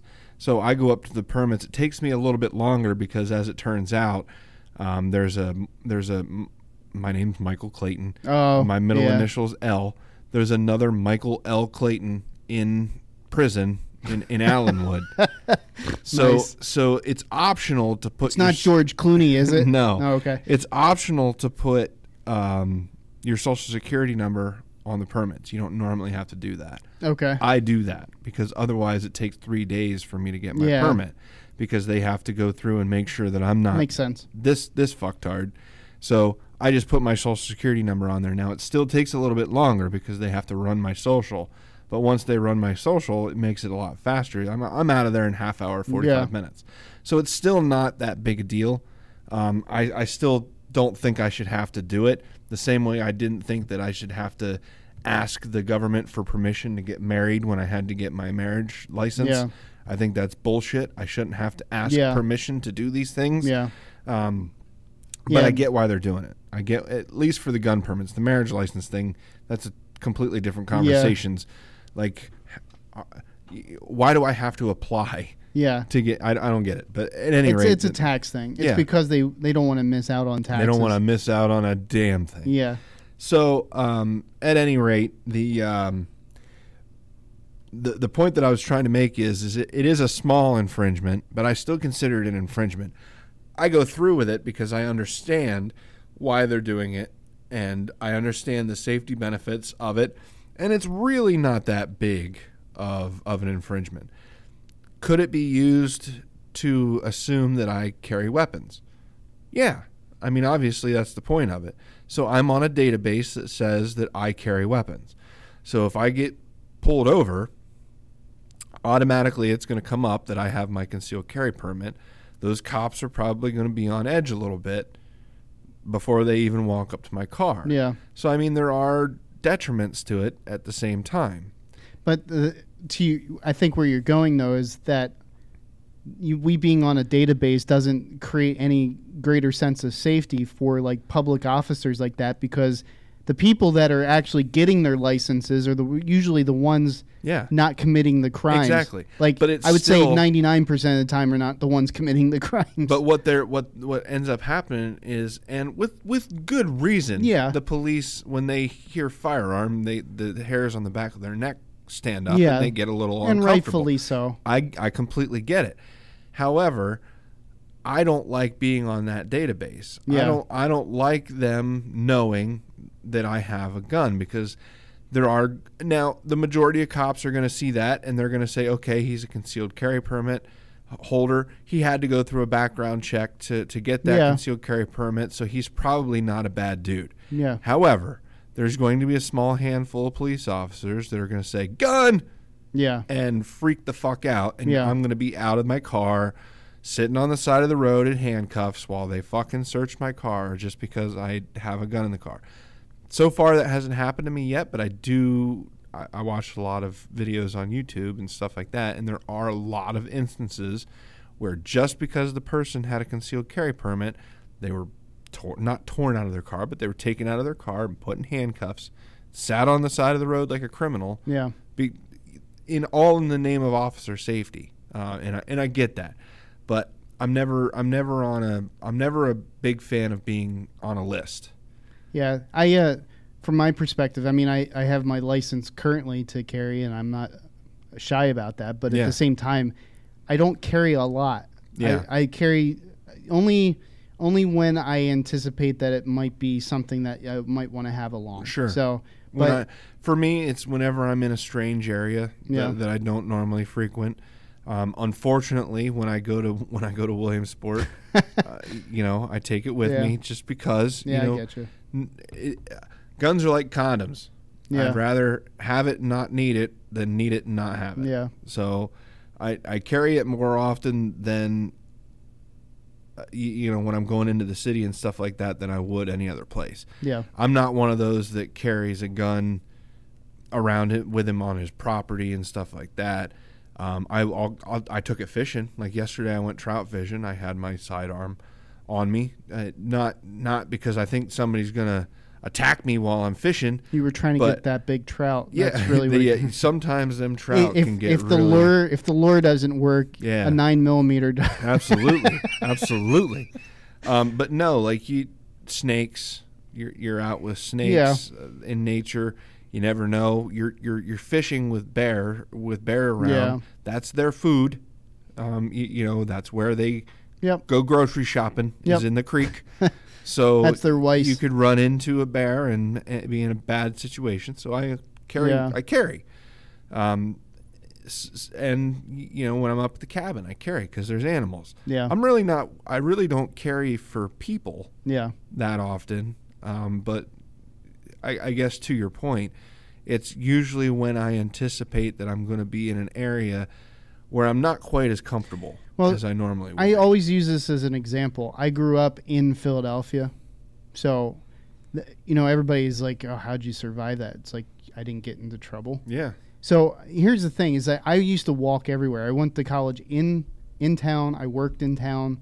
I used to travel around town, some not so much by car because it was too freaking expensive to Sure. park anywhere in town. Yeah.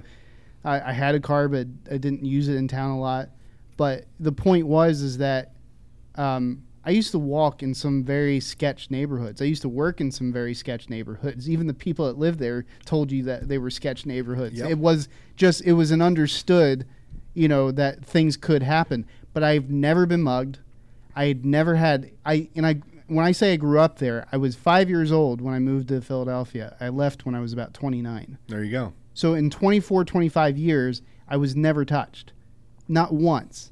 So say what you will about crime and everything, but the more you keep keep out of situations that don't involve you, No, that the less they involve you. No, that makes perfect sense, actually. So I mean, it's just you know, and I wasn't hiding away in in, in a house somewhere. I wasn't. I it wasn't like I didn't go out and do things. I did a lot of things. I was out constantly, but I never got myself into situations. Did I ever tell you the story about um, when I when I went to New York City for the first time? No.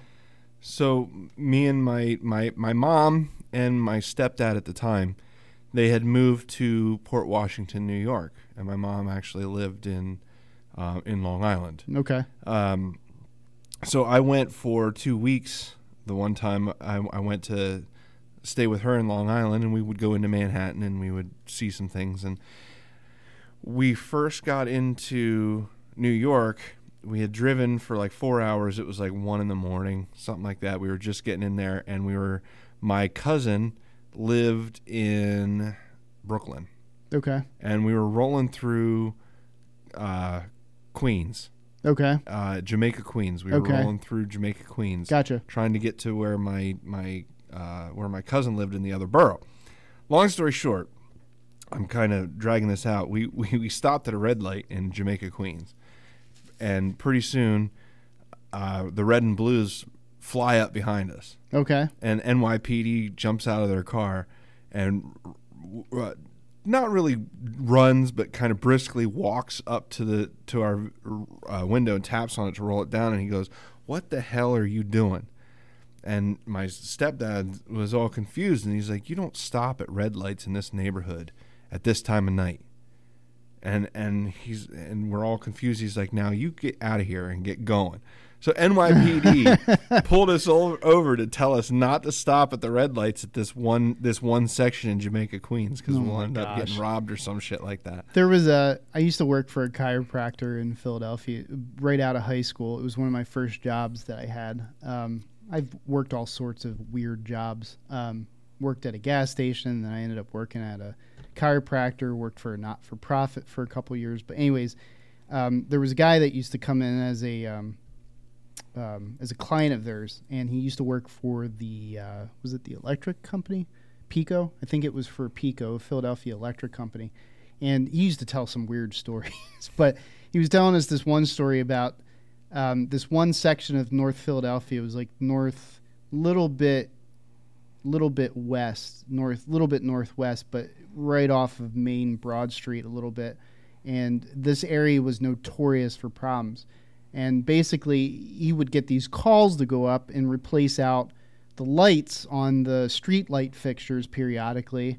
And so they would send up a truck with the bucket and you know everything, mm-hmm. and they would go mm-hmm. up to replace it. And they would go up, and he would pre- replace it. And he's like, he's like, I'm up there, and I'm just like, I'm replacing this light out, and it just, it, I don't know what's going on, but it was like the reflection was shooting back at me when I'm looking at this thing, and then I realized that there's a camera inside of this this this light. Ah. So what the police were doing in Philadelphia is they were installing cameras inside the light Oh, fixtures in certain neighborhoods to watch, you know, for, For things that were going on. and things. So, anyways, he he tell, proceeds to tells this story. He's driving away after they finish their job. He drives away, and he hears multiple gunshots after he leaves. Like within a few blocks after he leaves the area, it's like what they did is they shot out the light again because they knew that there were cameras up in it, and that's why they kept getting calls to go up there is because they kept shooting out the lights because they, they knew, knew there were cameras inside the light fixtures. Wow. So I They're not mean- dumb. No, They're not dumb. so, but I mean, it's just, I mean, they're the things that you learn growing up in an area. Uh, fired! Shots fired! Yes, yeah, shots fired. But um, but yeah, but you know, it's just back to the responsibility piece. I mean, I lived in Philadelphia at it. We moved when we moved into Philadelphia. It was at the height of murder season. Yeah. Um, in fact, I think it was like 1985, 1986, somewhere around there. Philadelphia actually beat out Detroit for being the number one murder capital of the U.S. Yeah, not a great. Yeah, congratulations. Congratulations. Yeah. I mean, it's been a long time ago since that was the case. I mean, things have gotten better, you know, to an extent. I, but I, I mean, I guess. yeah, I guess. But, you know, nonetheless, I mean, it was at that time, that point in time, it's because there was a lot going on at the time. There was just a lot of coming out of the 80s, there was a lot of economic depression going Sure. on and there was just there were a lot of factors playing into Well, really, in that at that point in the country, there was really wasn't a lot of places that were doing no, really great. no, You know, it wasn't Especially until not urban '90s. especially not urban settings. Yeah, like you couldn't even walk through Central Park in New York City No. back in those days without getting peed on by a homeless guy. You know what I mean? Like there was Yeah. um, but you know, that being said, is that you know, even in light of all those problems that were happening, it was kind of not not for anything, but the situations were kind of isolated to certain parts of the city. You know, you didn't see it happening everywhere, but still, you know, I never felt, you know, in all the years I grew up in Philadelphia, I never felt afraid of being anywhere in Philadelphia with or without a gun by my side. I never felt afraid because, truth be told, I didn't really have a permit until I was in my early 20s. Like, well, you got to be 21 to begin with. yeah. So, So, I mean, but I think it was like 24, 25 at the time when I'd gotten my first permit to carry because I was working late nights. I was working up near the University of Pennsylvania and even the University of Pennsylvania, not UP. any UP, used to do an orientation for its new incumbent uh, or its new incomers, its freshman class. And they used to tell them that you don't ever give money to anybody, you know, in that area. And the reason why is because, you know, most of them were making like six, seven, eight hundred dollars in a day from collecting money. Plus, the other issue was muggings were, were really bad. And that's what kind of predicated University of Penn uh, building out probably one of the largest private security forces in the U.S.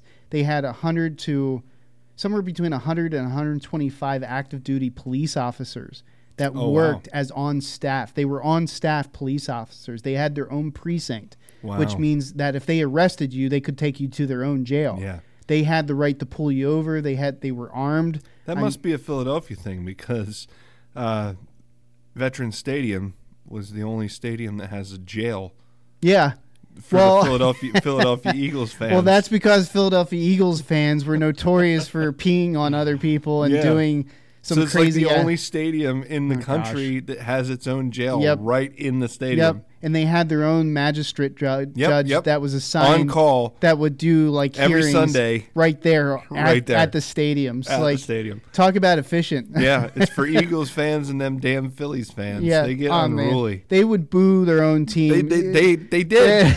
They- they- it's special. I don't know about Phillies fans because I'm not as big a fan of baseball as I am football. But Eagles fans are the worst Oh, fans They are. in the because they don't even like their own team. Nope, They nope. don't even like. They don't Nope. even like their own players. It was hilarious going. I didn't go to a lot of games, but the games I did go to were hilarious because if you hit low low points in the game, suddenly your entire base would turn on you in the middle of the game. there was no loyalty whatsoever. No, that, and that's the funny thing It's- is like like we, I've actually seen Eagles like teams where the Eagles fans start cheering for the other team because they're so pissed off at, at the at the Eagles. What was that? What was that one Gaffigan bit, bit when he talks about when he did?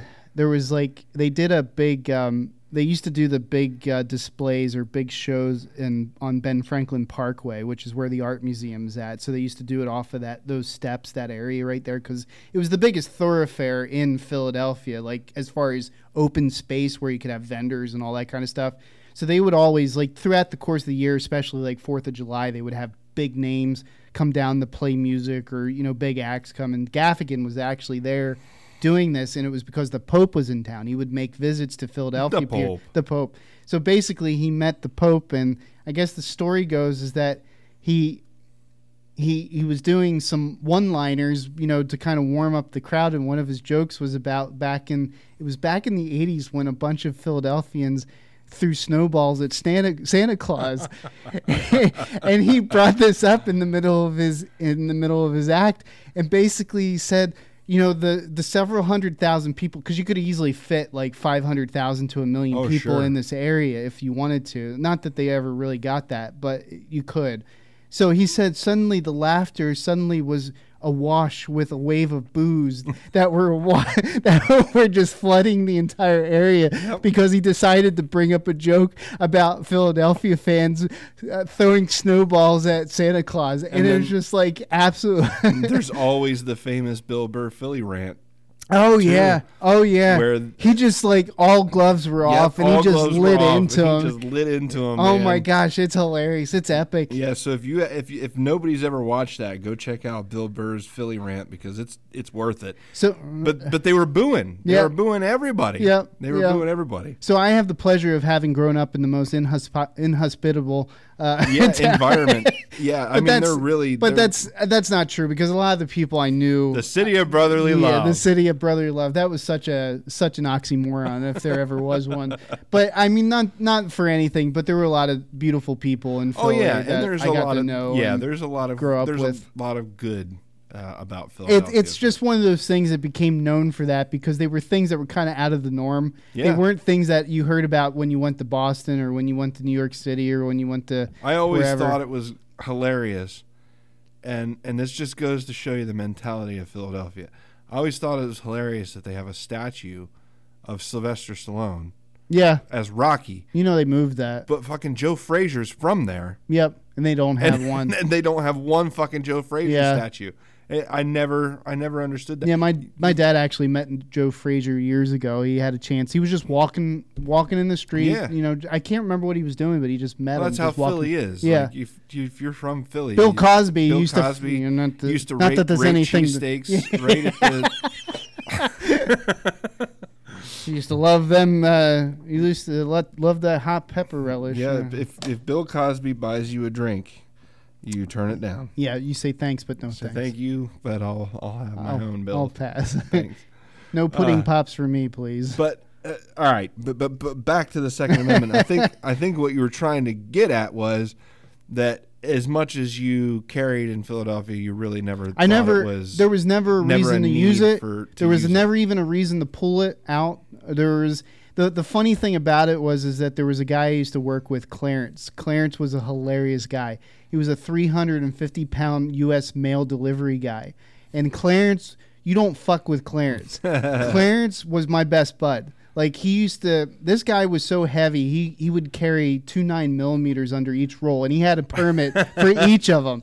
This guy, this guy was like thunder waiting to happen. Oh, and hilarious. Clarence, Clarence was this. Clarence was a an awesome dude. He would invite. He said, "Me and a buddy of mine put on a jet engine on a on a Volkswagen Beetle and want you to come down to Maryland to see this piece of shit." But he was just that type of guy. But Clarence was awesome, and Clarence, um, he told me it's like if anybody ever f's with you, you let me know and I'll roll over there like nobody's business. and that's kind of what persuaded me to get my own permit because it's like you know if that much shit's happening, it's like maybe I ought to do this. And I only got it out of it wasn't because I had encountered something, but there were situations that were happening because the the vehicles that we would drive, there were situations where some of them had been hijacked Oh, okay. or carjacked.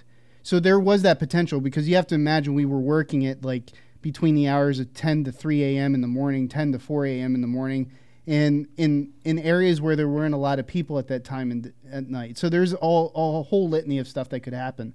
So, anyways, Clarence Clarence was my bud. He, he would have he would have rolled up in a minute if I brought up the CB and called him over. He would have been over there, but But again, Clarence is minutes away. yeah. When seconds matter. Exactly. Clarence was my police, you know, when I was working late at night. and so- everybody's everybody's got those friends that are ride or die. Um, but um, to the to your point, like you're, I, I guess what you're the overall encompassing Responsibility. responsibility is you you you had the you had the firearm. You you carried it. You never had to use it. No. Most likely, people didn't even know you had it, um, which is the way that it should be It should. for concealed carry. Um, I I agree with those that are open carry uh, uh, uh, affiliates. For those that don't understand what we're talking about, um, f- for instance, Pennsylvania is an open carry state. Yeah. So you don't need a permit to open carry a Just weapon. So if conceal. you, if you have a holster um, and your and your weapon is visible, you're carrying a long gun, which is you know any kind of rifle or shotgun or anything like that. As long as it's visible and it's not concealed, you're 100% legal, and you don't need a permit for it. You can you can do that. Um, when it becomes gray area is when you have a anytime said firearm is in your vehicle loaded that's a concealed weapon as soon as you close your as soon as you put it in your trunk or in your back seat loaded or unloaded it's a concealed weapon loaded definitely but um, if you're if you're going to carry it like it's legal to carry um, from your home to target practice or something like Yeah. that but you have to have the ammo in a separate Yep. compartment and like there's there's rules for it but Pennsylvania is an open carry state there's a lot of states that are not open carry Yeah. States uh, for instance New Tex- Jersey. Texas is actually a newly open carry state Yeah. for for uh, as loose with guns as Texas is. Yeah. Um, they were it was a it was a non-open carry state for many years. You couldn't just openly carry a gun. I think Oklahoma's a open carry, if I'm not mistaken. I do believe I do believe most states are open carry states because they again Second Amendment, you have the right to carry that firearm, and if they try to restrict your right to carry that firearm, it's an infringement, and they can't do that. I mean, not for anything. I mean, I'm not a fan of open carry from the perspective is that I don't want to freak people out around Yeah. me. That that's that's my mentality Sure. around it. At the same time, you should have a right to be able Yeah. to. And I've seen people do it. I mean, it's not I, like an I uncommon do thing. sometimes. I do sometimes just just because I think that it's important to do it every once in a while, so that because you're right, people get freaked out when they see a gun, and I think that Especially if you don't have like a badge on or Yeah. something, they get you know. and I think that that needs to change. I think Yeah. that people should become more comfortable with people carrying firearms around. Um, so, you know, maybe if if, uh, if you're going to a restaurant or something, I've open carried it. Red Lobster. Yeah. you know what I mean, just right on my hip. Never never had any problems. Nobody's ever said anything to me. But um, it I, depends on the area too. Where- I I open carried at Knoebels. Oh, did you? Um, and nobody said a damn thing to me. I rode rides. I I did everything. You know, you just you got to be careful if you're going to ride rides with a gun on your hip. Um, I, I, I did it. I did it. You just got to check check. I have a very safe gun. I don't know what happened to that pigeon. but we were doing the loop. I did roller coasters. I did everything, all with the gun right on my hip. If you have a Oh good holster, you can do whatever. Yeah, you want. no, I, I know. Um, but you checked. I checked the safety often. Make sure Yeah. made sure everything was safe. But the the only people that said anything to me was on my way out of the park. I was leaving the park, and somebody some guy said to me that they let you walk around. They let you walk around in there with that thing on your hip like that, and I'm like, yeah. And he's like, and they were yelling stuff. I'm like, all right, have a nice day. Um, but th- they were the only people that said anything to me. Now, was it smart? Probably not. Was it was responsible? Maybe less than responsible. Um, I was in my twenties, and I was Yeah. I was probably not being as smart as I could have been. yeah. However, I I feel like I was I was safe with it. I checked it before every ride and all that other stuff. I had a really good holster that it wasn't coming off of there. But in retrospect, maybe not roller coasters with a firearm. Yeah. Um, Especially on the tilt a whirl. Yeah, like- but I did it. But I did it. Now, like, for instance, why why would I do that? Well, let's say something happened that day, and somebody thought that they were, you know, an amusement park like that would be a good place to Yeah. to attack uh, a lot of innocent people all at once, and it's expected that people wouldn't have a firearm there. So every once in a while, I like to take a gun with me to places that people don't usually take guns. Well, the thing is too is like amusement parks. You don't see a lot of armed security, No, there's none. and and if you think about it from that perspective, is that you know What maybe would they, happen? Yeah. What would happen in a place like Knoebels? Like, let's say somebody, and I'm just this is I God forbid I, I don't want to give anybody any ideas, but somebody hops on the Ferris wheel with a fucking with a with a rifle and gets to the top of the Ferris wheel and starts shooting. Like, what are they going to There's a lot of uh, yeah. I mean, the point is, is that there's there's a lot of public spaces that you know, if you have somebody deranged enough, you know, could Yeah. take advantage of that situation. So, I mean, I think it's responsible of the the ownership There should be of, something. of those agencies that they should be they should have some kind of a policy with regards to that and staff that are trained, Trained. to handle those type of things. And- um, like our church is considering, um, you know, training for some of the parishioners yeah. and having them get their concealed carry permits and carry during services. A lot of a lot of religious organizations have done that in light of the last couple of years. There Yeah. have been too many situations. What there was a situation in Texas, there was a situation in South Carolina. There was there's been a lot. There's been churches are vulnerable. yeah, because you go there to, to, to worship and you don't think that, that those kind of things are going to happen. But our church is considering it, you know, paying for training for certain parishioners Yeah. and having them get their concealed carry so that they're so that if something were to happen, yeah, so, something's there. You- Yeah. you know, somebody's there. Um, I always, since what happened at Aurora, Colorado, I always conceal carry conceal. I always conceal carry when I go to the movie theaters yeah, because think about it when you're in a movie theater there's one exit yeah, and it's at the front of the it's at the front Yeah. of the theater so if somebody comes in there there's there's no way out you're you're you're a sitting duck so i always conceal when i go to the movies. I think the I think the saddest part of, you know, everybody will say the saddest part is that, uh, you know, people feel they need to carry guns in all of those situations, and I would I would agree with that. I would agree that we've gotten to a point. oh it's sad that we have to it you know for for you to think that far in ahead to and because it used to be there was a time when you didn't anticipate anything No. like that ever happening you know um you know you go to a playground or an amusement park or you go to a movie theater or you go to a mall or you go to some place like that and you know people are there for one reason just to enjoy their time and do some shopping or have some fun See or a good whatever flick? yeah and you know it doesn't cross your mind that somebody's there with ulterior motives but if somebody is that's prime opportunity for somebody to take advantage of that Yep. And but that's exactly what happened in, in Aurora with, um, was that Dylann Roof? I can't remember uh, his name, but anyway, um, they, um, I think that they, the, the, um, Aurora killer, I think it was Dylann Roof, and I think he subscribed to the same ideology as the Buffalo shooter.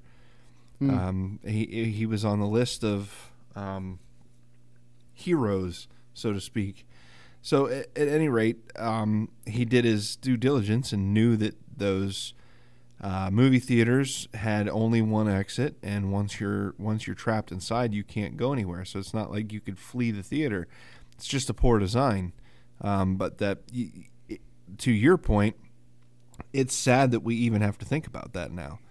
But that Yeah. that's a that's a part of our everyday lives now. At least on my my point, from my point of view, some people don't think about it, but any place that I go, I'm always paying attention to where the exits are. You know, I, I don't like. You can ask my wife when we go to a restaurant. I don't like to sit with my back to the door. I always sit in in the uh, at the seat in the table where I can face the door and see who's Yeah. coming in and out no i get you it's just things that you have to think about that I don't think that we ever had to think about. Before. no and that's why circling back. Um, that's why the Second Amendment is so important because Yeah. it's not about hunting. It's not about trap shooting. It's not about shooting ducks. It's it's it's about defending yourselves against other citizens and and against the government yeah because the, the, the founders just fought a bloody war for two years against a tyrannical government, and they wanted to make sure that posterity or those that come after us would have the ability to fight off another tyrannical government should it should it come around. And I think that's the biggest forgotten piece of this is that you know everybody makes the Second Amendment simply about self-defense, which is a big is. component of it. But the flip side of it is something that we neglect to recognize simply for the fact that we haven't had to deal with anything of that magnitude probably since about the Civil War or even going Yep. further back since the Revolutionary War. There's been only two instances, I would say, in the history of this country in which that became an issue Yep. where we were in outright conflict against a government that was on our soil. or in a uh, in, in other or Civil War, of course, was much different, but in in essence, it was it was an there was an opposition that was on American soil, Yep. and those now. It, yeah, I. It, again, Civil War different, you know, Yeah. and many A little different. bit, yeah. yeah I mean, nuanced. but that idea that you know, what if the Confederates had one? Yeah. Would we still be the United States? No. Pro- probably not. No. You'd have a lower half and an upper half of the U.S., and we'd be under, we'd be in a whole different universe. and and in all honesty, had the had the Confederates won, there probably wouldn't even have been a union because they would have kept marching north and taken taken the north. Yeah, yeah, that that's a possibility too. There would have been a total war from the other end of the Yeah, spectrum. It would have it, as soon as they won the South, they would have taken the North. They and this is admitted. This was their battle plan. They would have taken the North. They didn't want to be a separate country. They wanted they wanted it all, and that's that's what the Union wanted too. They didn't want two separate countries. They wanted the United States. yeah. And both sides wanted the same thing, but the outcome they wanted different outcomes. The difference with the Revolutionary War is that we were at least somewhat united Yeah. against a foreign aggressor, and the foreign aggressor was on our soil. Yep. So, given that, given that the uh, British monarchy at that time, you know, looked at us as subjects and not as equals, Yes. or you know, I say us, we weren't living during that time, but Yeah. us as in the, The collective, collective, Um, you know, the royal we. they felt like it was necessary to create caveats within the Constitution that it gave people the ability to defend themselves in any way. So, I mean, that interesting enough. You know, the word militia is not something that comes up in a very peachy, keen, con- you No. know, to context because most of the times when you talk about militia, you usually people immediately are like, okay, who, which one's on the FBI list? You know- Yeah. you know what I mean. And again, that goes back to the to the propaganda on the gun control side, Yeah. saying that anybody that belongs to a militia is a weird right wing racist. Yeah. You know, there's been a label attached to it. So, and I guess the difference is nowadays too is that we have the National Guard, which technically are controlled by the states Yeah. themselves. So the the gun control argument is that the militia is no longer necessary because of the forming of the National Guard replaced the militia, so therefore the militia is no longer necessary. That's that's one of the gun control arguments. Um, yes and no. Yes and no, Uh, and also in the um, because the the National Guard is still federalized, Yes. even though it's controlled by the states, it's still federalized. Yes. So it could be turned by the federal government on itself or on the states, and that's the whole thing that militia was. I found interesting though with regards to that. Uh, what was it recently where uh, they were trying to pull National Guardsmen up from all various states to guard the. What was it for? Was it the anniversary of? It was yeah January sixth. It was January sixth, twenty twenty one. It was the the one year anniversary of the first what happened the first January sixth. And some of like DeSantis and I think were there other states yeah, that did this- Abbott, Texas, Abbott and Texas and DeSantis. You're talking they they refused to send. Yeah. Their, yeah. They refused to send their national guard, so they were the national guard was then federalized, and they had to send send troops. But they did deny at first, but eventually had to send. But that just goes to show, you know, where the militia serves a different purpose Yeah. than the National Guard. Yep. Yep. So, I mean, that's why I bring that up because, you know, even though that was kind of a, I wouldn't say platonic, but uh, not not like not like any direct aggressive things going on uh, in any way, shape, or form. But Well, another thing is, is I, I'm going to look this up, but uh, I think that there is like case law where every citizen of the U.S. is is automatically considered uh, a member of the militia. Well, it one of the things I was reading is that the the second Second Amendment, that piece about militias, pulls from old Florentine and Roman mentalities with regards to the citizen shol- soldier. Yep. So here it is. This it's uh, 10 U.S. Code subsection 246, composition and classes of militia. A. The militia of the United States consists of all able bodied males at least 17 years of age and as except as provided in section 313 of title 32 under 45 years of age who are or have made the declaration of intention to become citizens of the United States and female citizens of the United States who are members of the National Guard. The classes of militia are the organized militia, which consists of the National Guard and the naval militia, and the unorganized militia, which consists of the members of the militia who are not members of the National Guard or naval militia, which means Yeah. everyone Yeah. everyone because it even says in here because it says able-bodied males but it even does say and of female citizens of the united states who are members of the national guard so it, it, it's just people it's, Yeah. eh, it- all citizens are considered members of the militia. So even those that say because the, the a lot of second amendment arguments are is that the second amendment was only supposed to apply to militias and that's why that comma is there because what they're saying is a well-regulated militia has the right to keep and bear bear arms and so on and so forth. That's the other argument and that was the the consensus up until uh, the Heller decision in 2008 which clarified. People say that it established. I don't like that because that was the way that it was always intended to be.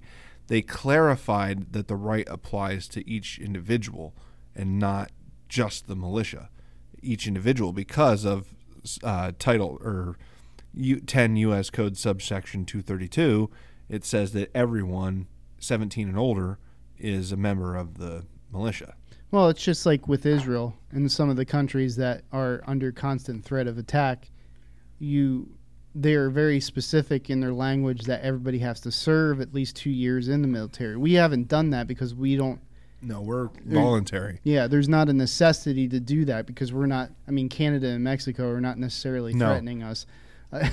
not not in that capacity, at least. Hey, you better keep it down, eh? Eh, or I'll come over there with my horse and my syrup. yeah.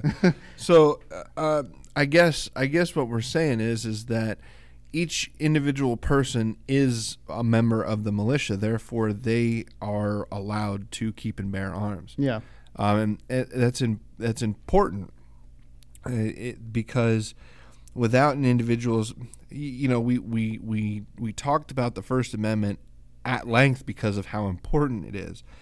The, the, the First Amendment is the most important amendment in the Bill of Rights.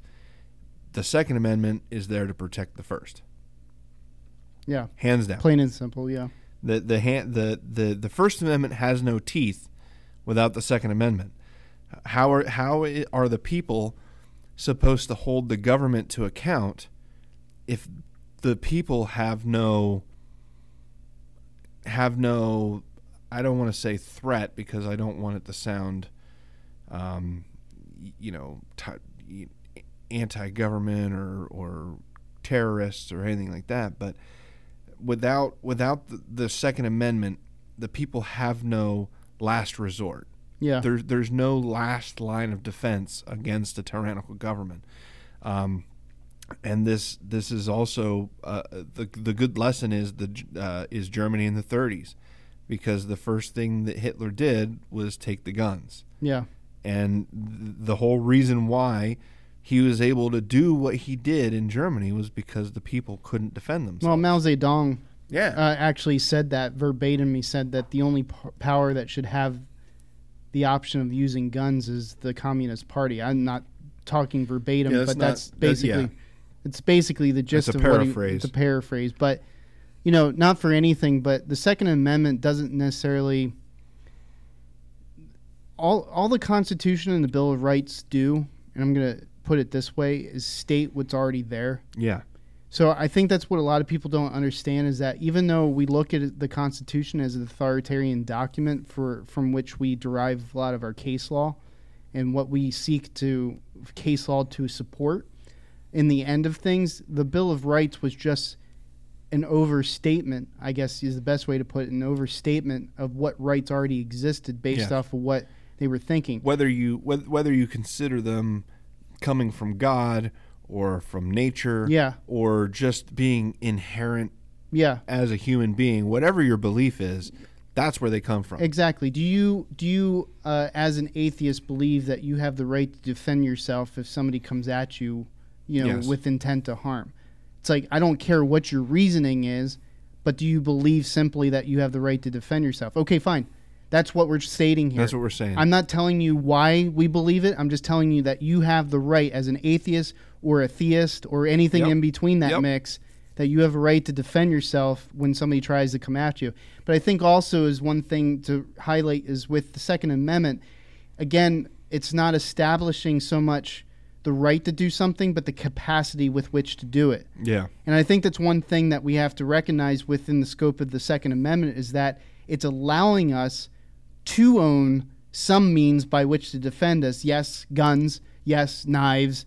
You know, let let's say this was the Middle Ages and we wrote this thing. Yep. Okay, it'd be swords, spears, halberds, and, Well, and that's why they- crossbows and They, they were very deliberate in the language that they used too, and that's why they say arms yeah, and not guns. exactly. Because Arms. arms, it encompasses swords, exactly. bows, arrows, uh, sh- uh, shields. If you if you you, know? if you want to put a shield on the front of a Ford F one fifty, and that's the only way that you have to defend yourself, then Yep. sure as and hell that's do. why in, and, I- and again that a lot of people attribute this to guns but this covers body armor yeah. this covers ammunition Yes. this covers anything that you would need to defend yourself not not just the offensive weapon itself but the, the defensive stuff the the armor The the argu- people just don't want to get around this idea. Yeah, I get the guns are more efficient of a tool, but you know, exactly they yeah, are yeah, and Exactly that's and that's are. the point. that's that's 100% that's why i hate that argument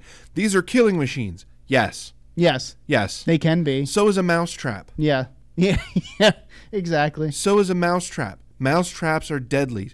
They're not assault traps. Yeah, yeah, exactly. They're not assault traps. They're designed to do a certain thing, and they do them well. That's why you buy a mouse. If you have mice in your house, you buy a mousetrap. You, know what I mean? something. I was watching. Uh, there's a a documentary piece. Uh, did you ever hear of Curiosity? no. Curiosity Stream. Oh yeah, yeah, yeah. Okay. So basically, they, okay. they have a crash course thing that you can do, and one of them they had on like the Constitution. It was like 15 minutes. It could have been a lot more in depth, but it was pretty good.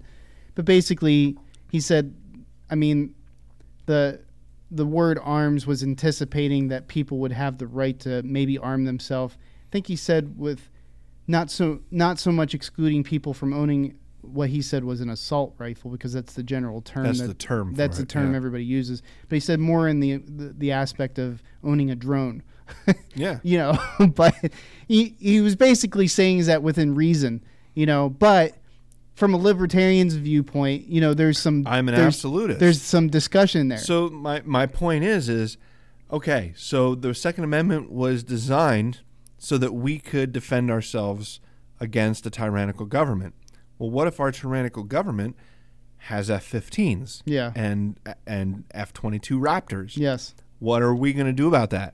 Do you remember that meme that was going on for a long time? Is that, or was it? Uh, I can't remember what the context of it was, but it was simply about what people were going out and buying for themselves. To some people were buying F-15s or old F-15s or Yeah. whatever the case. Oh, that's legal. and then you got Arnold Schwarzenegger, who has his old tank He bought that he, he bought his that Austrian he, tank. that he served in. Now, granted, that was that was more from a nostalgic standpoint, Yeah. I would imagine, but still, I mean, some people He, he like, also had to get clearance directly from the Department of Defense. Yeah. He has a certificate signed by Dick Cheney, Yeah. who was vice president at the time, that allowed him to have this tank.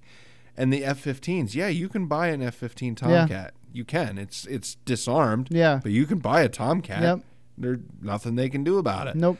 But my my point is, is if you're going to have now And you can arm it with twisted tea.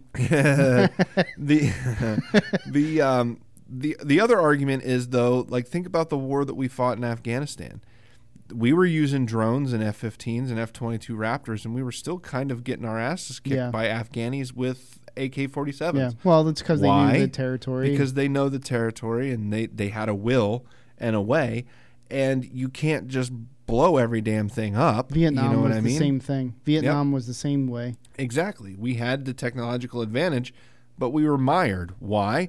Because the, you eh, when, especially when it comes to the United States, and I'm gonna I'm gonna phrase it this way: Russia and China has said over and over and over and over and over again that a mainland invasion of the United States is impossible, not because of not just because of the terrain, but because of the people. Yeah. They would only get so far when when you have a population of 330 million and 175 million of those people have guns and ammo to boot. They're not going to make it very far. Well, far. it's just it's the same argument with regards to the Ukraine. Ukraine prior to this invasion that happened had laws that were restricting people from owning. yep. So as soon as this happened, They lifted them laws soon real as- quick. yeah, they did. Now, should they have done that way prior to this incident? Sure. Absolutely. But they, they lifted those laws, and not only did they lift them, they started handing out guns to the Yeah. citizens. Training them. Wonder why that is. Yeah. You, and you know? and look, they've. I mean, it's a sad situation. It It's really been is. a sad situation, and I hope it comes to some good end here at some point. But at the same point, you know, these people have been fighting tooth and nail, and they've been giving them pause. and they're kicking Russia's ass. they are really want well. if you look at it, they've actually gone on the offensive in some Yep. situations. and they're actually pushing them back. So- and that's that's pretty impressive. But I mean that to your point, you know, like what you were saying with if Russia or China ever tried to invade Russia from Alaska or China from wherever the hell they would decide to try to invade from, Yeah. you know, they would be met with opposition. Now California might be a different story. I Yeah. don't know. They'll be like, "Come on, California, they would invite them to. Yeah, dinner, but in." but uh, the rest of the country, once they hit the the once middle, they hit Texas, it, they're yeah, fucked. Yeah, I'm sorry, but there's gonna be people flying out in their own that- private That's what I'm saying. You're Tomcats and pickup trucks with Gatling guns. It's gonna be like Red Dawn, the 'Cause literal Red Dawn. You- there, there are no restrictions in No. Texas. You can buy missile launchers and grenades. but that's and, the, I mean, that's the thing is that you know if again it comes back to is that if you have a populace that's responsible in their ownership and their maintenance and their, you know, and if you look at it, I mean, people what one the the assumption that people make about gun owners is strictly on the basis that they have no interaction with them. yep. I uh, I was reading a, an article in the Wired magazine, which you know typically most magazines nowadays lean left in everything that they do. But interesting enough, interesting enough, this article and I um, was talking about a guy, one of the reporters or journalists that was tied to the Wired magazine, actually, I guess he had a permit to carry or. I, I can't remember the a whole context, but he went down to one of those trainings those really expensive weekend trainings that they do down in Arizona. I think it is. There's like this week long. It's like three thousand dollars. It's expensive out the wazoo. But you're being trained by paramilitary, like Oh, wow. ex-military, ex, you know, people that have been through the brushes. You know, that know what the hell that they're doing. And you go through this week long training of how to learn how to do this. And he gave just like one of the most honest like reviews of what he saw while he was down there.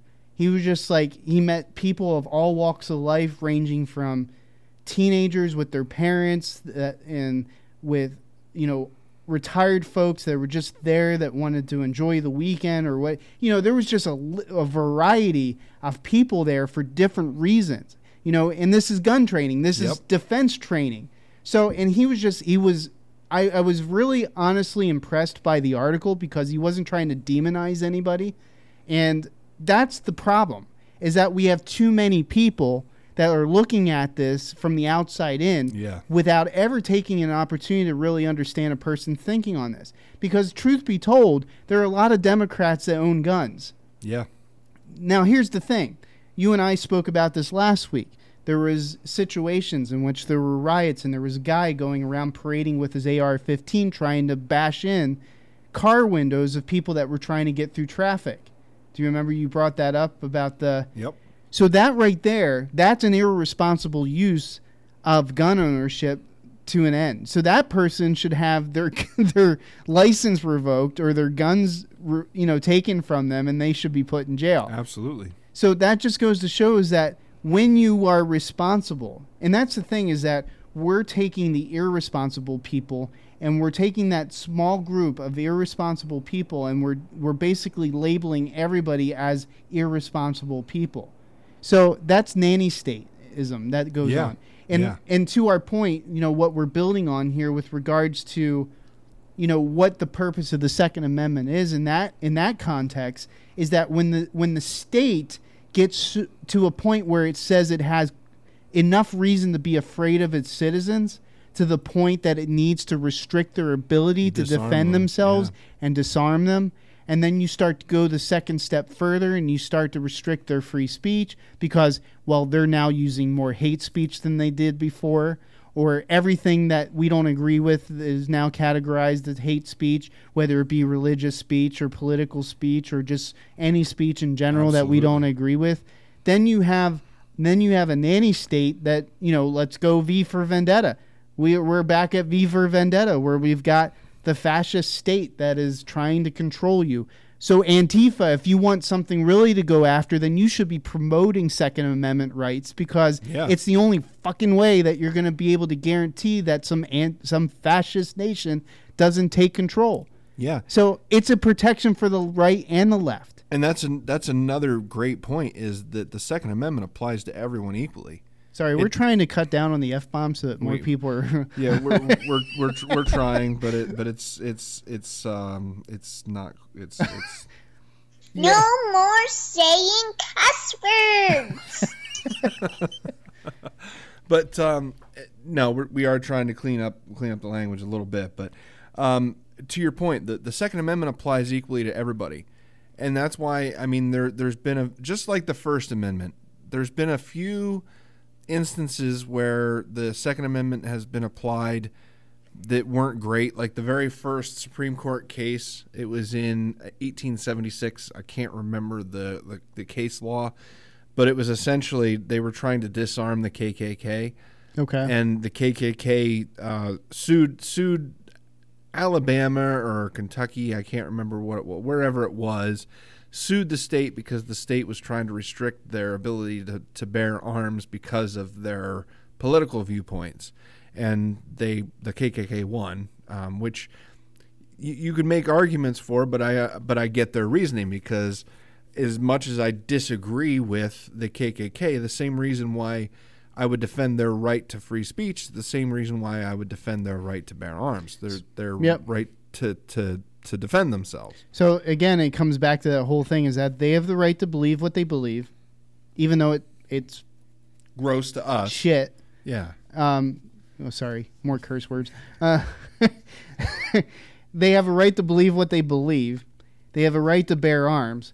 What they don't have a right to do is use that right to bear arms to harm people that they're yeah, or or use their rights to infringe upon other exactly. people's rights. So, and that's that's the underlying piece, and you have to make it that broad. Yeah, And that's what a lot of people people don't like broad the broadness of the Constitution with regards to some of these laws. But the problem is, is for everybody to be able to play in the same sandbox, you have to have broad yes, broad rules, you know, governing what's allowed and what's not allowed, you know, within that context. So, it's, you know, Susie, John, and Bobby, and Thomas, and you know, whoever can play in that sandbox, can can say whatever they want in that sandbox.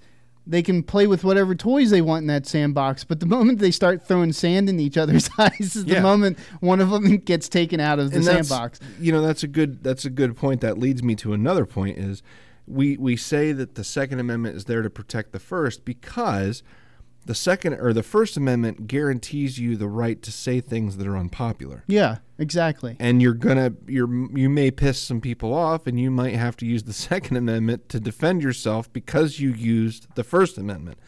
Now, within reason, Yeah. we've also said there's things called fighting words. Yeah. There's defamation. There's slander. There's all kinds of carve outs. Yep. So you can't you can't call somebody the N word and then shoot them when they try to beat the shit out of you because you have you were the provocateur. Well, it's like I look at the situation in Waco, Texas. Yes. There's been, you know, we're what's that, 93? Yeah, 93, 92, 93, something So around right, Janet, right in that. Janet Reno was the attorney general Yes, at that yep. time. It made the call that they were going to invade, essentially. Yep. So the the more of the story that came out over the last couple of years, and just how, and of course Chipman, Yep. that that pe- Oh, that piece so of crap. Dodged a bullet there. Yeah, that piece of crap. I'm glad he didn't get it We anywhere near the a bullet. ATF. Yep. But um, anyways, long story short, you know they the story as it progresses, you start to find out that they weren't ready to fight. There was no intention to fight. In fact, most of the even though David Koresh was out of his mind, Absolute nut job. Even though he was out of his mind, he wasn't promoting violence up until a point where I think they shot somebody. Yep, they shot So, somebody inside the The- compound. and it started the whole thing. Uh, so basically, it was the FBI in that whole situation that started the whole mess. yep. So they could have de-escalated it. There, there could have been, there could have been some ground, you know, common ground there. They could have spoken to one another. They could have reasoned with one another. Whatever, you know. But it turned into a violent mess because the FBI jumped the gun. And there's a lot of Literally. there's a lot of arguments that could be made on the tactics that were used and Yeah. all that stuff. But on the basis that I think you're trying to make is that had had their Second Amendment rights been honored and you know proper channels were gone through, warrants were gotten, so on and so forth. Well, so they forth. killed kids Yeah. as a result of yeah, it. because because of the tactics that they used, they tried to gas them. They they crashed through the walls with the tank and, and, and released gas into the atmosphere that turned out to be very flammable when concentrated. I would say that they did more harm Oh sure, by doing what they did than what they were expecting was going to have a, Yeah. you know happen as a result of Absolutely. what Koresh was doing. it had had Koresh and those folks, you know, by all intents and purposes, had they been left to their own accord, certainly the violence level wouldn't have happened. Now, the arguments can be made that there were underage marriages yeah. happening and there was some illegal stuff going on. Pursue those things in the proper yeah, channels. it's not to negate the wrong that was in that because we all again, like I said, David Koresh was out of his mind, nut job. and you know we know that he was basically using these girls, Sure. these underage girls, as his plaything, essentially.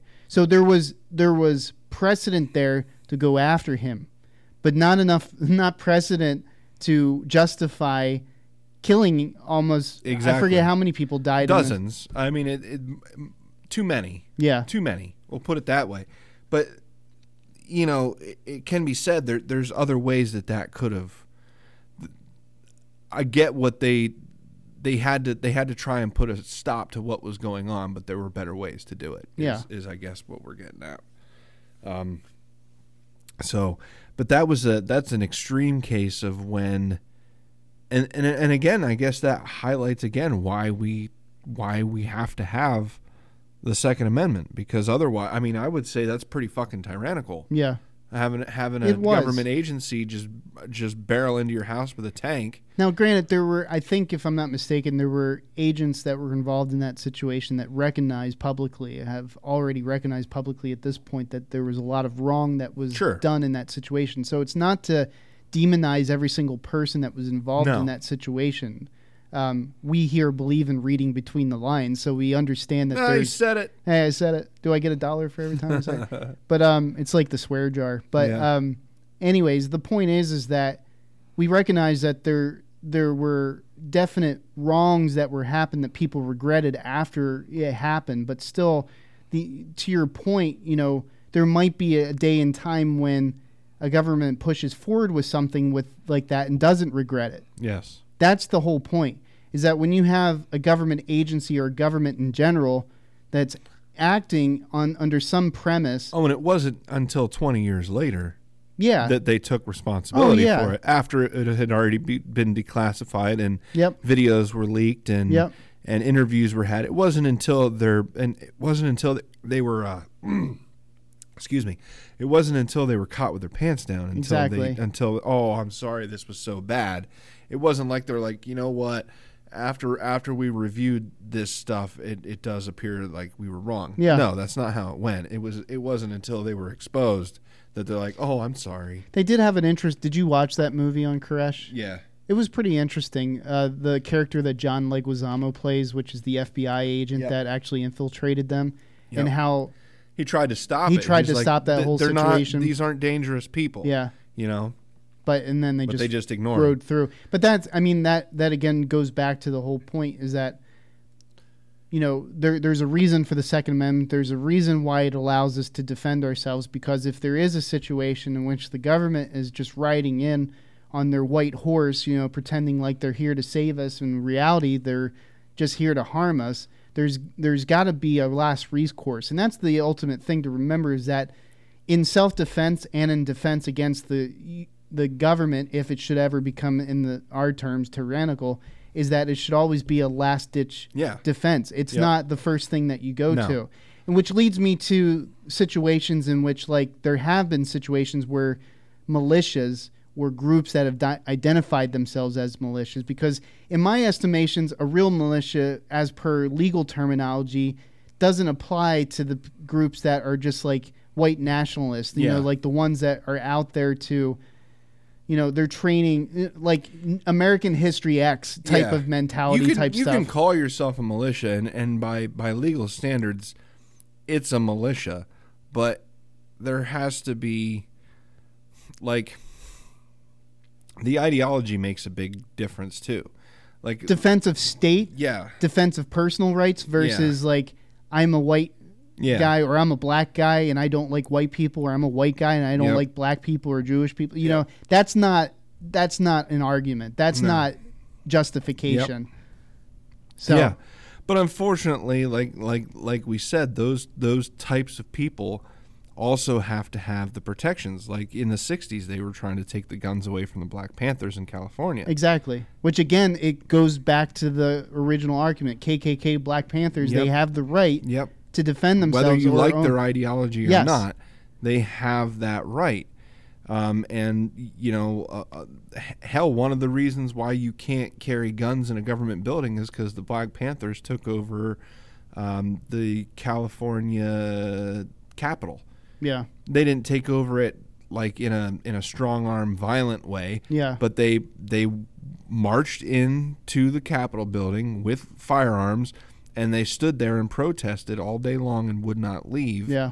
And because they had guns, they couldn't make them leave. Yeah. So then they passed a law saying that you can't carry guns in government buildings, and that's where we are today. Yeah. All because of trying to keep the Black Panthers from exercising their rights. Yeah.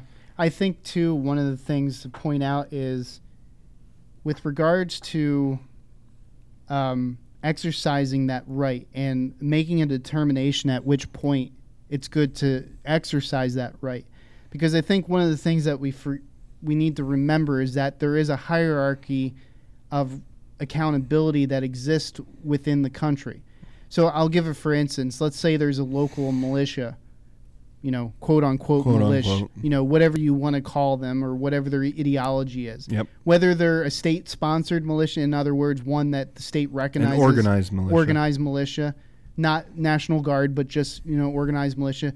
But then on the other flip side, a group that identifies themselves as a militia but is more of an extremist group for whatever, you know, whatever their extremism is. So let's say that in the context of that county that they exist, the state or the, the municipality deems them as a threat because of something that they did illegal or whatever the case be. And they send authorities in to address the situation. The you know, let's say, for instance, hypothetically, that the authorities are within the right, within the scope of the state law and the constitutional law, that they can address the situation that's going on there that's criminal. So they go in, but then the militia interprets this as an affront to their right of free speech, so to speak. And then something erupts out of that. Well, the thing is, is they made a determination to use force Yep. against something where they could have probably chosen a, recur- a, a recourse, which is appealing to the state courts Yep. and then appealing to the Supreme Courts. And that's that's ultimately what it comes down to is that the the understanding of the Second Amendment in the context of defending a state or the right to militia, the right to defend oneself, is understanding that again that's a last recourse. Yes. Again, understanding is that there is no body of law within the United States that's willing to hear you. If we get to a point, God forbid, if we ever got to a point in the U.S. where the state courts wouldn't hear, hear us, the appellate courts, the state supreme courts, and then going above that, the federal district courts, and then above that, the supreme courts. If we ever got to a point where not just not being heard and being laws being or, or you know, there's going to be Used against us used against us in a way that is contrary to what the Constitution allows. So basically, if the Supreme Court starts making judgments that are contrary Just throws to the what Fourth and Fifth Amendment out Exactly. the window, and th- those are justifications. yes, That is what that is what we are referring to. A justification isn't that you are committing a crime in the local government of that municipality Yeah. or that that county is deciding that you are against the law or you acting in a, not in accordance to the law. Another good example is again Germany, circa 1930s. They start rounding up the Jews. Yes. It's a good time Yes. to form a militia Yes. and and fight against the government. Yes. When they when they start doing shit like that, that's justifiable. which which is crazy to think because they didn't have any fighting. Yeah. like the the the German populace, and I think a lot of it was due to the fact that they were so economically depressed. Because you think about it, is like coming out of World War One, not too many years later, you know, th- that was the whole thing for Hitler coming onto the scene is that he was promoting a strengthening of the country. Yeah. it wasn't so much at that time about going after Jewish people No, and about not the- not the in invading the world. It was about making Germany strong. Who's not going to be gun ho for that? Yep. If I live in a country, I want a leader that is smart enough to get us back on our feet economically, and Yeah. everybody's going to cheer that person on. Yep. But the moment he starts saying Yeah. is that we need to invade Poland and Jewish That's people are subhumans, off the some rails. p- people should have been like, "Oh, yeah, eh, hold on a second, wait, wait, wait, wait, a minute What there. was that you what was? just Can said?" you repeat that?"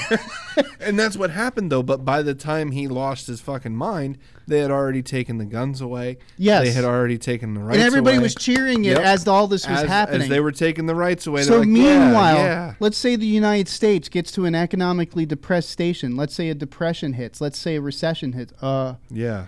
Um, um, well, let's say inflation goes out of control. let's say inflation goes out of control and the only real savior is the government. The government's here to save us and they're going to get us back on our feet, but the only way to do it is because p- places are impoverished and crime is going through the roof. So let's get rid of guns. Yay, let's get rid of guns because we can't defend ourselves, you know, properly and let's get rid of you know, free speech because it's the free speech that's hurting us and allowing people to run around and cause problems in the free market and cause problem, you know, free market, quote unquote quote unquote. you know so you know eventually everybody starts to be superbly happy about accepting things that you know come in the package of you no longer have any rights Yep. you know so everybody's happy to have no rights now because they have a, an all supreme government that knows exactly what the hell they're doing Yep.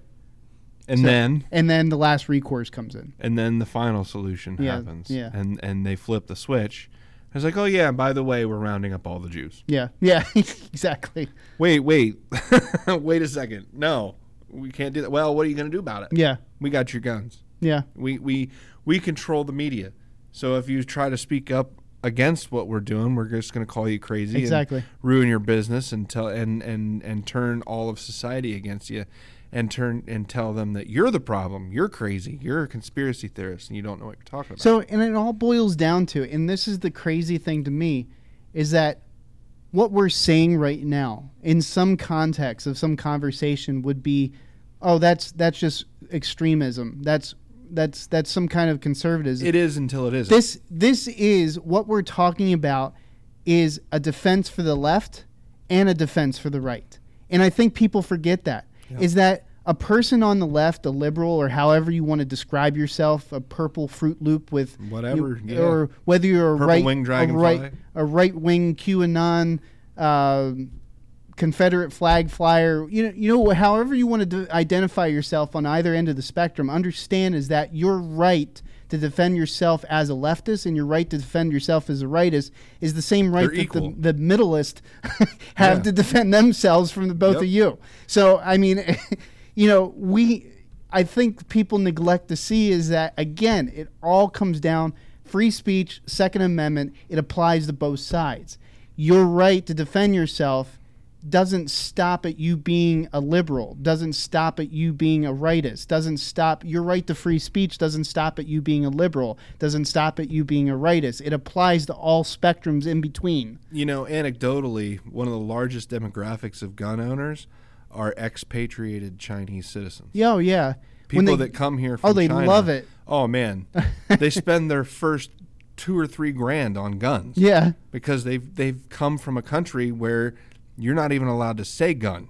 Yeah. You're not even allowed to look at pictures of guns. Well, if you remember the pictures of Tiananmen Square where people are have guts enough to defend themselves by standing in front of tanks. Yeah. And then I was thinking even about the Ukraine when just before was it 2000 is it as recent as 2013 14 when the pro-Russian um, government at that time actually told its military or its paramilitary to use force against unarmed citizens. Yep. And the unarmed citizens, there were like 150 people that were killed. I think actually more than that. But they actually like marched unarmed up the steps, you know, in, in metaphorically speaking, to their capital to protest this guy because they were in complete opposition to something that he said he had to leave the country. he had to leave the country because Yep. he said that they he was going to work on getting them involved in European trading. He trading. The the big the big caveat of him or the big why we elected you, the big piece of his being elected was because he had told the con- the people that he was going to work towards getting them involved in the European Union, at least on the level of trading. Trade. And they completely he rescinded that whole thing. He went completely th- 180 on that. And people were pissed off about it. Pissed off enough that they were willing to march on the Capitol unarmed despite the fact that people were being killed day by day. You know, that that takes balls. Yep. But you know, the point of the the the our founding fathers, our founding mothers, you know, that were involved in that process as well. I know everybody says founding mothers. Yeah. Founding fathers. There were a lot of founding mothers that Oh, influenced absolutely. our founding mothers or in, influenced our founding fathers to make those decisions, to have those viewpoints on these things. There was a lot involved. And they saw what tyrannical governments were capable of. They had no Firsthand. firsthand. They didn't care if they, you were armed or not. If you posed a threat or you were a nuisance, they had every right to get rid of you like a flea. Yep. They could just flick you off to the side. They gave people the right to not only stand on their own two feet and say what they say, but they gave them the right to defend what they say. Yep. And that's what it boils down to. It's not just you defending yourself from other, some other person that's trying to take your life. It's you defending yourself from an organization that's trying to take your life. Well, I I I picture the that couple in Missouri. That, Yeah. That Exact- You know yep. the the mob broke down their front gate and were marching on their house. And then they become demonized. they become demonized. But the only recourse they had, they called the cops. The cops weren't and coming. nobody was shot. Yeah. Nobody was hurt. Nope. They were threatened, Yep. but that's because they were being threatened. Yep. And it's because they were on private property, Yep. which they they pre. What bullshit world do you live in where you can break in on somebody's property and then the property owner gets, Yep. you know, prosecuted for that? Absolutely. That's bullshit. And they did get prosecuted. They would be in they would be in prison today if, if it wasn't, for, the governor, and Yep. that's bullshit. Yep. They would be in prison today. one hundred percent, one hundred percent bullshit. Those that supreme, that state supreme court, that appellate court, that local court, they should be absolutely fucking ashamed of themselves. I'm sorry, we just got demonetized again, but.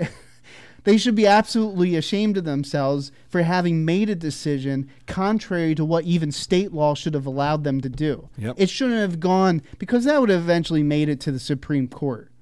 yeah. You know, they they had every right to take that to a federal court, which I'm sure the federal court would have probably overturned it. They should have taken it all the way to the Supreme Court. They should have. That's because, that's crap. That that right needs to be it, that right needs to be codified. You need to be able to have the right. Yeah, they were brandishing weapons and yeah, they were somewhat somewhat irresponsibly kind of waving them around. But at the same time, these are these were just people. I mean, they were lawyers yeah, and they they they were just defending their house. They they, they had a very nice house, and th- there was a lot of looting going on. Yep. in that neighborhood, and people were firebombing houses. They were throwing Molotov cocktails through windows of people's houses and setting them on fire. So they were they were did the people that broke in ever get prosecuted? I nope, never nothing found. ever happened to any of them. and they had to they had to break a gate, which is breaking and entering. They had to break a gate to even enter the property, so they were already in the wrong to begin. with. If that would have been in Texas, those people could have shot them, and there would have been no Well, re- yeah. recourse. Well, there would have been no lawsuit either because there would Yeah. have been nobody complaining. Yeah, yeah. O- omerta, omerta. Dead men tell no tales. So I mean, But you know, not to make light of it, but at the same time, it's just you know that's absolute crap. And people listening to this podcast need to understand is that's the whole point of it. I know that's a small, in, isolated incidents, but you know when you when you excuse those small incidents, when you look when you overlook those small incidents, they become precedent yep. and they become they become the rule by which we gauge everything else because then you'll have one state in this case Illinois that makes the decision that it's okay to let some party break into your property and then prosecute the owners of that property if they try to defend themselves because you have the just you your social justice uh, whatever bullshit that they were using as an excuse for doing it gives you the right to do that. No. Yeah. Sorry. No. It doesn't give the KKK the right to do that. It doesn't give the Black Panthers the right to do that. It doesn't give anybody that subscribes to BLM do that. It doesn't give anybody on QAnon side the right to do that. Long story short, it gives nobody the right to do any of what was just talked about. Yep. Yep. Absolutely. And it, it goes back to that um, that poem that came out of Auschwitz. I don't know it um, verbatim. Remember, remember the fifth of no. No, No, sorry, that's the wrong one. wrong, wrong one.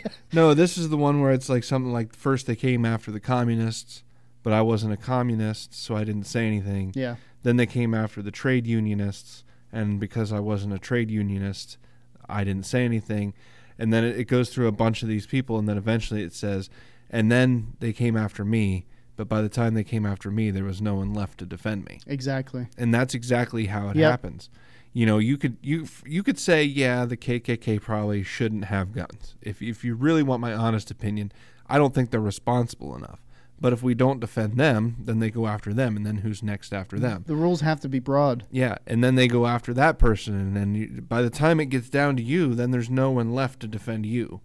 So I mean, that's what the that's what the Second Amendment is about. It's But a, that's- it's a collective. But that's why you can't just overlook such. So say if say if somebody from a Black Panthers group or a KKK group does commit a crime, you can't overlook that. You No. can't sugarcoat it. Nope. You have to go at it full hardcore because you Yep. have to stand by the standards that you set in the law That's right. that says that is a wrong activity. and That it needs to be applied equally. Yes. if the KKK does something foolish, as they usually do, they should be prosecuted Yes. for that to the fullest extent of the law. yes. To the and and I'll, I'll even go back to like the I, I hate to bring it up because it's kind of embarrassing for conservatives, but January sixth.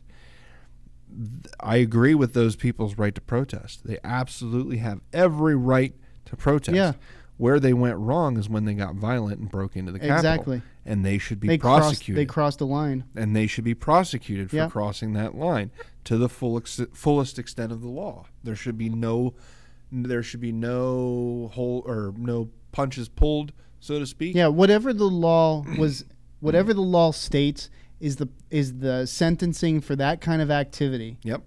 It, it, my impression, you know, not that they could do this, but my impression always of these whole proceedings is that they're coming up with new sentencing for this situation Yeah. because you know what I mean. I know it's unprecedented because it's never happened before, but we already have laws in the book that already That are very the- similar to They're this. very Yeah. similar. It's not like this. Just because the the setting was different doesn't mean that the law applies any differently in this situation. And we need to stop another thing that we need to stop doing is we need to protect our senators and stuff like that, but we need to stop treating them as if they're royalty of some kind. yeah, not not that you know I want to see anything bad happen to him, but the only reason why January sixth is considered to be bad, bad, bad is because Congress people were involved and and and stuff like that. But they're just people.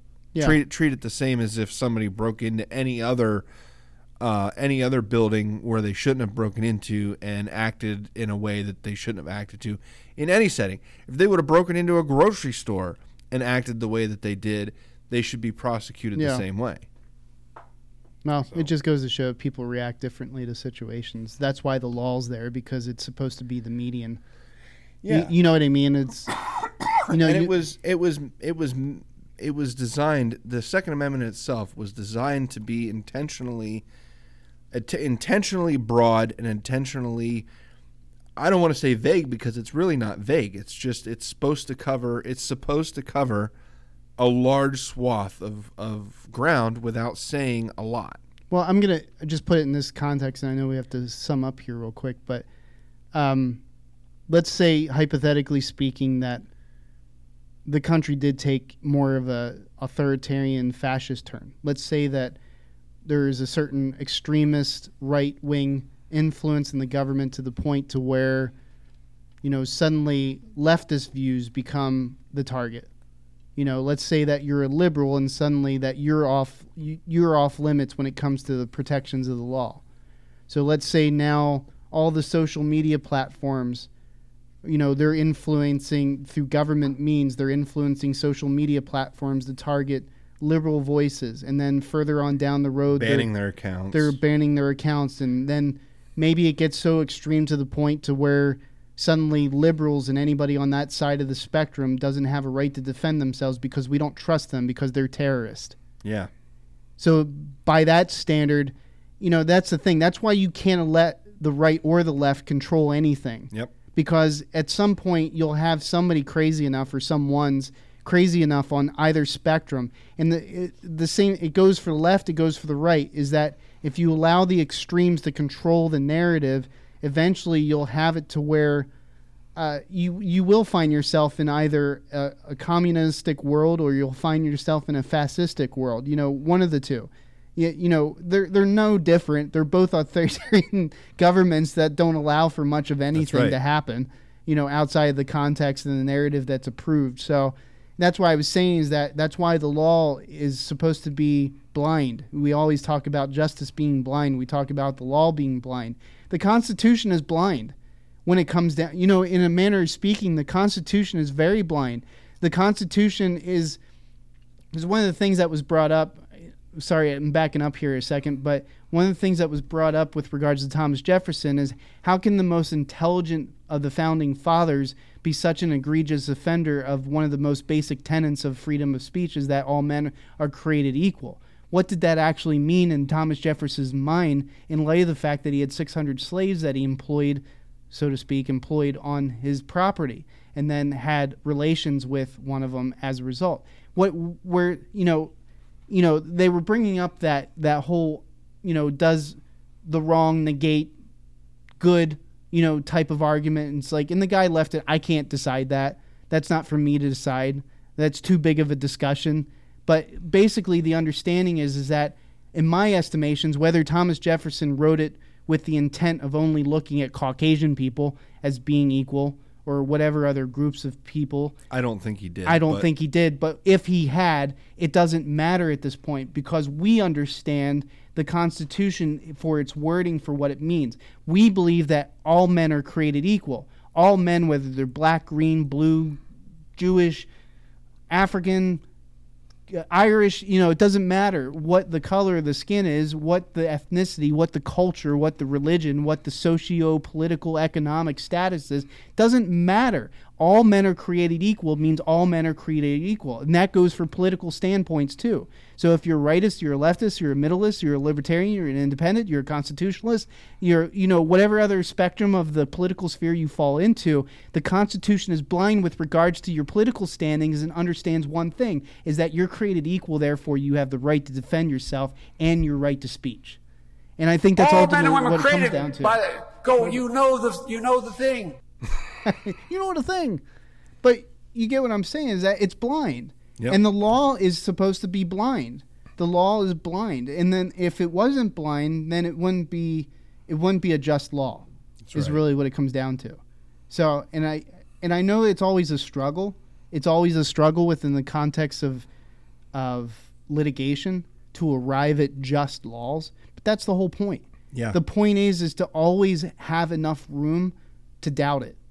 To always have enough room to dispute it because the moment that you exclude that opportunity to ex- to to uh, to uh, doubt it or to dispute it is the moment that you're living in a different society. And I think as Americans, we we we always try to think that the best possible recourse, while you want to dial down laws as narrow as you possibly Yeah. can, it's always best to err on the side of freedom. Whenever there's a whenever there's a question of whether something should be tightened down or not, generally we say, okay, well, you know, in this case, this thing could happen, but it's more of a risk to ban. Like, hate speech is bad. It it just it makes people feel bad and so on and so forth. But to ban hate speech is dangerous because who gets to qualify Exactly. what constitutes as hate speech? So the moment you start defining things that you can't define. so we always try to err on the side of freedom so that when the pendulum swings, which will always will in America, we're always going to have that back and forth because it's designed that way. No one party is ever supposed to have all the power. Yeah. And that's the way it's supposed Yeah. to be. So when that pendulum swings, you can't weaponize what just happened. Uh, so like as as an example, if you say okay, well, saying saying um, saying that all lives matter should be illegal because that's contradict con- contradictory to Black Lives Matter. So you shouldn't be able to say that. Well, what if the pendulum swings? And now they say, well, you can't say Black Lives Matter because that's antithetical to All Lives Matter, and obviously All Lives Matter, so Black Yeah, Lives Matter exactly. is bad. So, So the pendulum is swings. You, Exactly. You, you could you could keep going back and forth, and so instead, what you say is, you can say Black Lives Matter, you can say All Lives Matter, and let's just agree to disagree. yeah. That's what we do in America, and Well, that's the hope. The hope. The hope is is that people can get to a point where they're just okay. We're never going to agree on this, so let's just go our separate ways. So anyway, Hey, I, keep, keep that going. I was getting into that.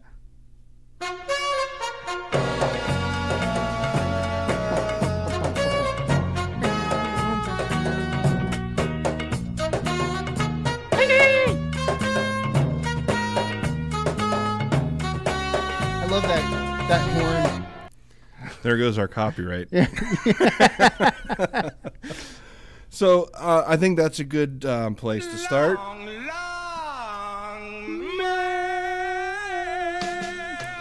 You can find us on Facebook, PA Between the Lines. You can find us on Twitter at the BTL Podcast. We're on Reddit at the BTL Show and the BTL community. You can find us on YouTube, Between the Lines. Hey. Mm. I'm just making very. Uh, So um, next week is Memorial Day, so Yep. we're we're probably going to be taking the weekend off Yep. for Memorial Day. So um, enjoy your weekend. Uh, don't blow your fingers off with fireworks. uh, enjoy your Second Amendment rights. and if you do blow your fingers off, make sure that it was a good firewalk work. and remember remember to thank a veteran.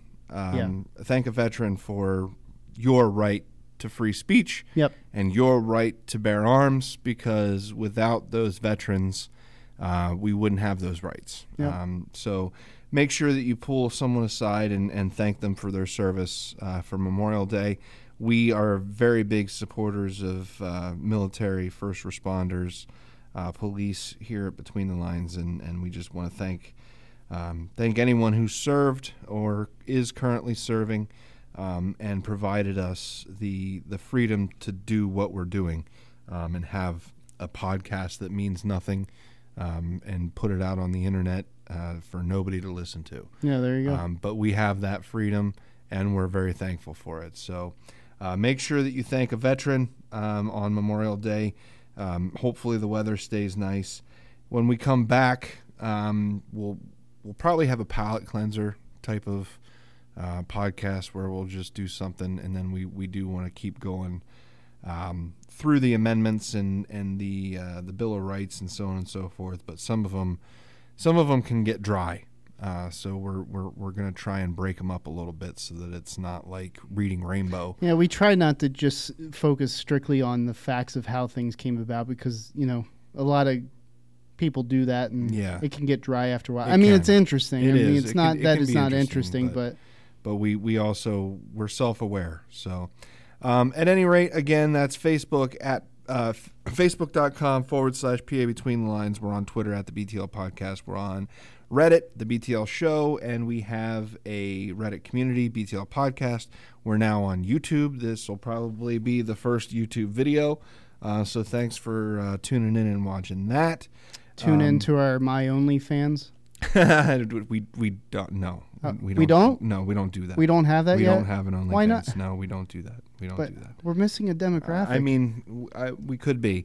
Um, the video quality, the video quality will eventually get better. Um, we're we're working with what we have, um, so we apologize for the poor video quality. It will get better as we uh, learn what we're doing here. Um, as the, I I mean, the audio got better. We, Yeah. we used to have really shitty audio, Yeah, and we did. the audio's gotten better. So uh, the video will get better as well. So um, until next time, uh, everybody just keep a cool head. Um, remember to, um, you know, follow the laws wherever you're at. Um, just be decent human beings. Uh, and I suppose until next time, just take care of yourself and each other. Bye. Bye.